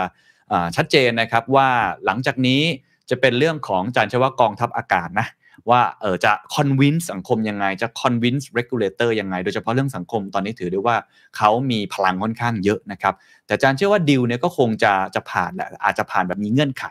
แต่ก็ไม่ได้ว่าไม่มีความเสี่ยงนะครับ เพราะฉะนั้นคนที่เป็นนักลงทุนเอง หรือว่าคนที่เป็นผู้บริโภคเองก็ตามทีก็ต้องติดตามข่าวสารอย่างใกล้ชิดนะครับ แล้วอาจารย์ยังให้มุมมองอีกหลากหลายมุมนะครับที่ผมชอบที่สุดก็คือ สุดท้ายแล้ว มันอาจจะเป็นเรื่องของการกัดกระดุมตั้งแต่เม็ดแรกก็ได้นะครับ ปัญหาเชิงโครงสร้างต่างๆ ที่เกิดขึ้น โดยเฉพาะธุรกิจที่เป็นลักษณะคล้ายๆ แบบนี้เนี่ยผมคิดว่าที่กสทชรับผิดชอบคล้ายๆกันอย่างทีวีดิจิตอลเราก็เห็นปัญหานะครับคล้ายๆกันเหมือนกันว่าโอ้โหประมูลกันราคาสูงมาก สุดท้ายก็ไปต่อไม่ไหวอะไรแบบนี้นะครับทิศทางแบบนี้ก็เลยออกมาเป็นหน้าตาประมาณนี้นะครับในปัจจุบันนี้ เพราะฉะนั้นก็เดี๋ยวเราต้องตามดูต่อครับว่า ดีลที่เป็น super deal mega deal แบบนี้นะครับระหว่าง DTAC กับ True เนี่ยจะ smooth จะไหลลื่นจะผ่านฉลุยจริงหรือไม่ แล้วมันมีรายละเอียดอื่น ๆ หรือเปล่า ระหว่างทางที่อาจจะสะดุดก็ได้นะครับ อันนี้อาจารย์ก็ให้แง่คิดกับเราไว้นะครับ นี่คือทั้งหมดนะครับของ The Secret Sauce Special Live ในวันนี้นะครับ วันนี้มาเจอกัน 2 รอบเลย ใครที่ยังไม่ได้ดูตอนเช้า นะครับผมวิเคราะห์ในเรื่องของอรายละเอียดดีลแล้วก็ความสามารถในการแข่งขัน หรือว่าในมุมเรื่องของอตัว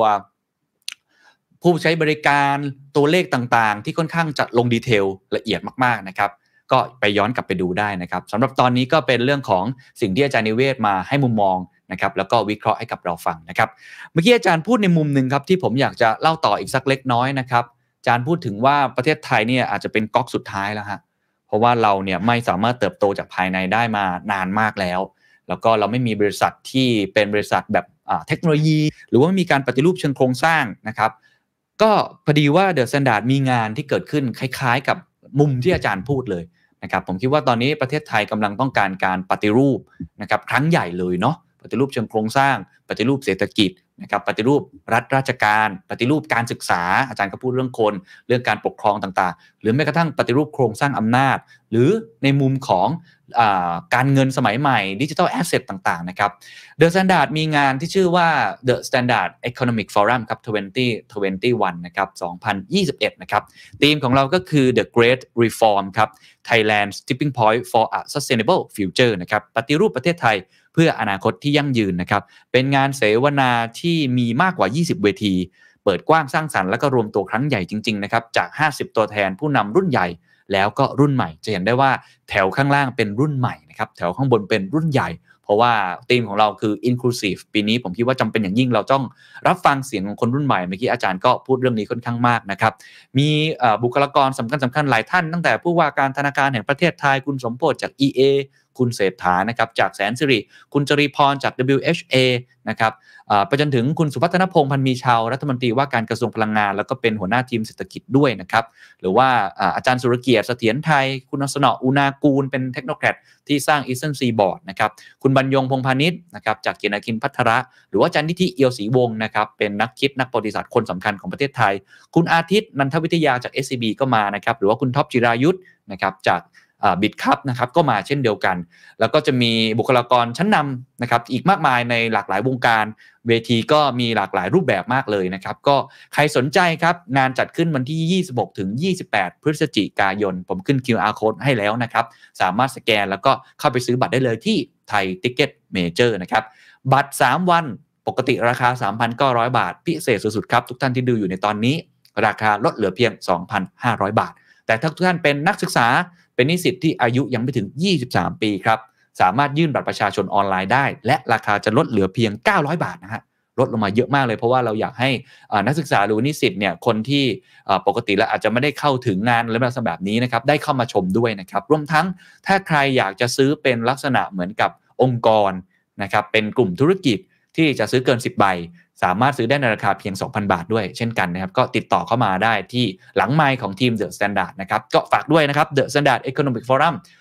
2021 นะครับ จัดขึ้นวันที่ 26 ถึง 28 พฤศจิกายนนี้ก็คือสุกเสาร์อาทิตย์นี้แล้วนะครับ งานใกล้มากแล้วนะครับ ใครสนใจลองไปดูรายละเอียดเพิ่มเติมได้ที่ t i c k e t Major หรือว่า The Standard พิเศษสุดๆก็คือทุกท่านที่ซื้อบัตรแล้วสามารถชมย้อนหลังได้ถึง 3 เดือนครับก็ถ้าไม่ว่างตอนกลางวัน หรือว่าไม่ว่างตอนเย็นก็กลับมาดูย้อนหลังได้ทุกเซสชันเลยนะครับ ในงานตลอด 3 วัน ดูได้จนถึงประมาณปลายเดือนกุมภาพันธ์ แล้วก็ทั้งหมดนี้ต้องบอกว่าเป็นความตั้งใจของพวกเราจริงๆครับที่อยากจะเห็นทุกภาคส่วนเนี่ยมาร่วมพูดคุยกันนะครับก็หวังว่าจะได้เจอกันในวันที่ 26 ถึง 28 พฤศจิกายนนี้กับ The Standard Economic Forum 2021 นะครับสำหรับงานในวันนี้ก็ต้องบอกว่าเต็มอิ่มนะครับกับการพูดคุยกับอาจารย์นิเวศรวมทั้งเราได้แลกเปลี่ยนความคิดเห็นกับทุก ๆ ท่านเลยในวันนี้นะครับเรื่องของดีลยักษ์นะฮะระหว่าง ตัว True นะครับกับ d t แทก็ติดตามกันต่อไปครับว่าจะมีโฉมหน้าเปลี่ยนไปอย่างไร แต่ว่าต้องบอกว่าวงการโทรคมนาคม ก็คงจะไม่เหมือนเดิมอีกต่อไปนะครับสำหรับวันนี้ผมและก็ทีมงานเดอะซิกเกอร์ซอสลาไปก่อนรักษาสุขภาพด้วยนะครับ หลับฝันดี สวัสดีครับ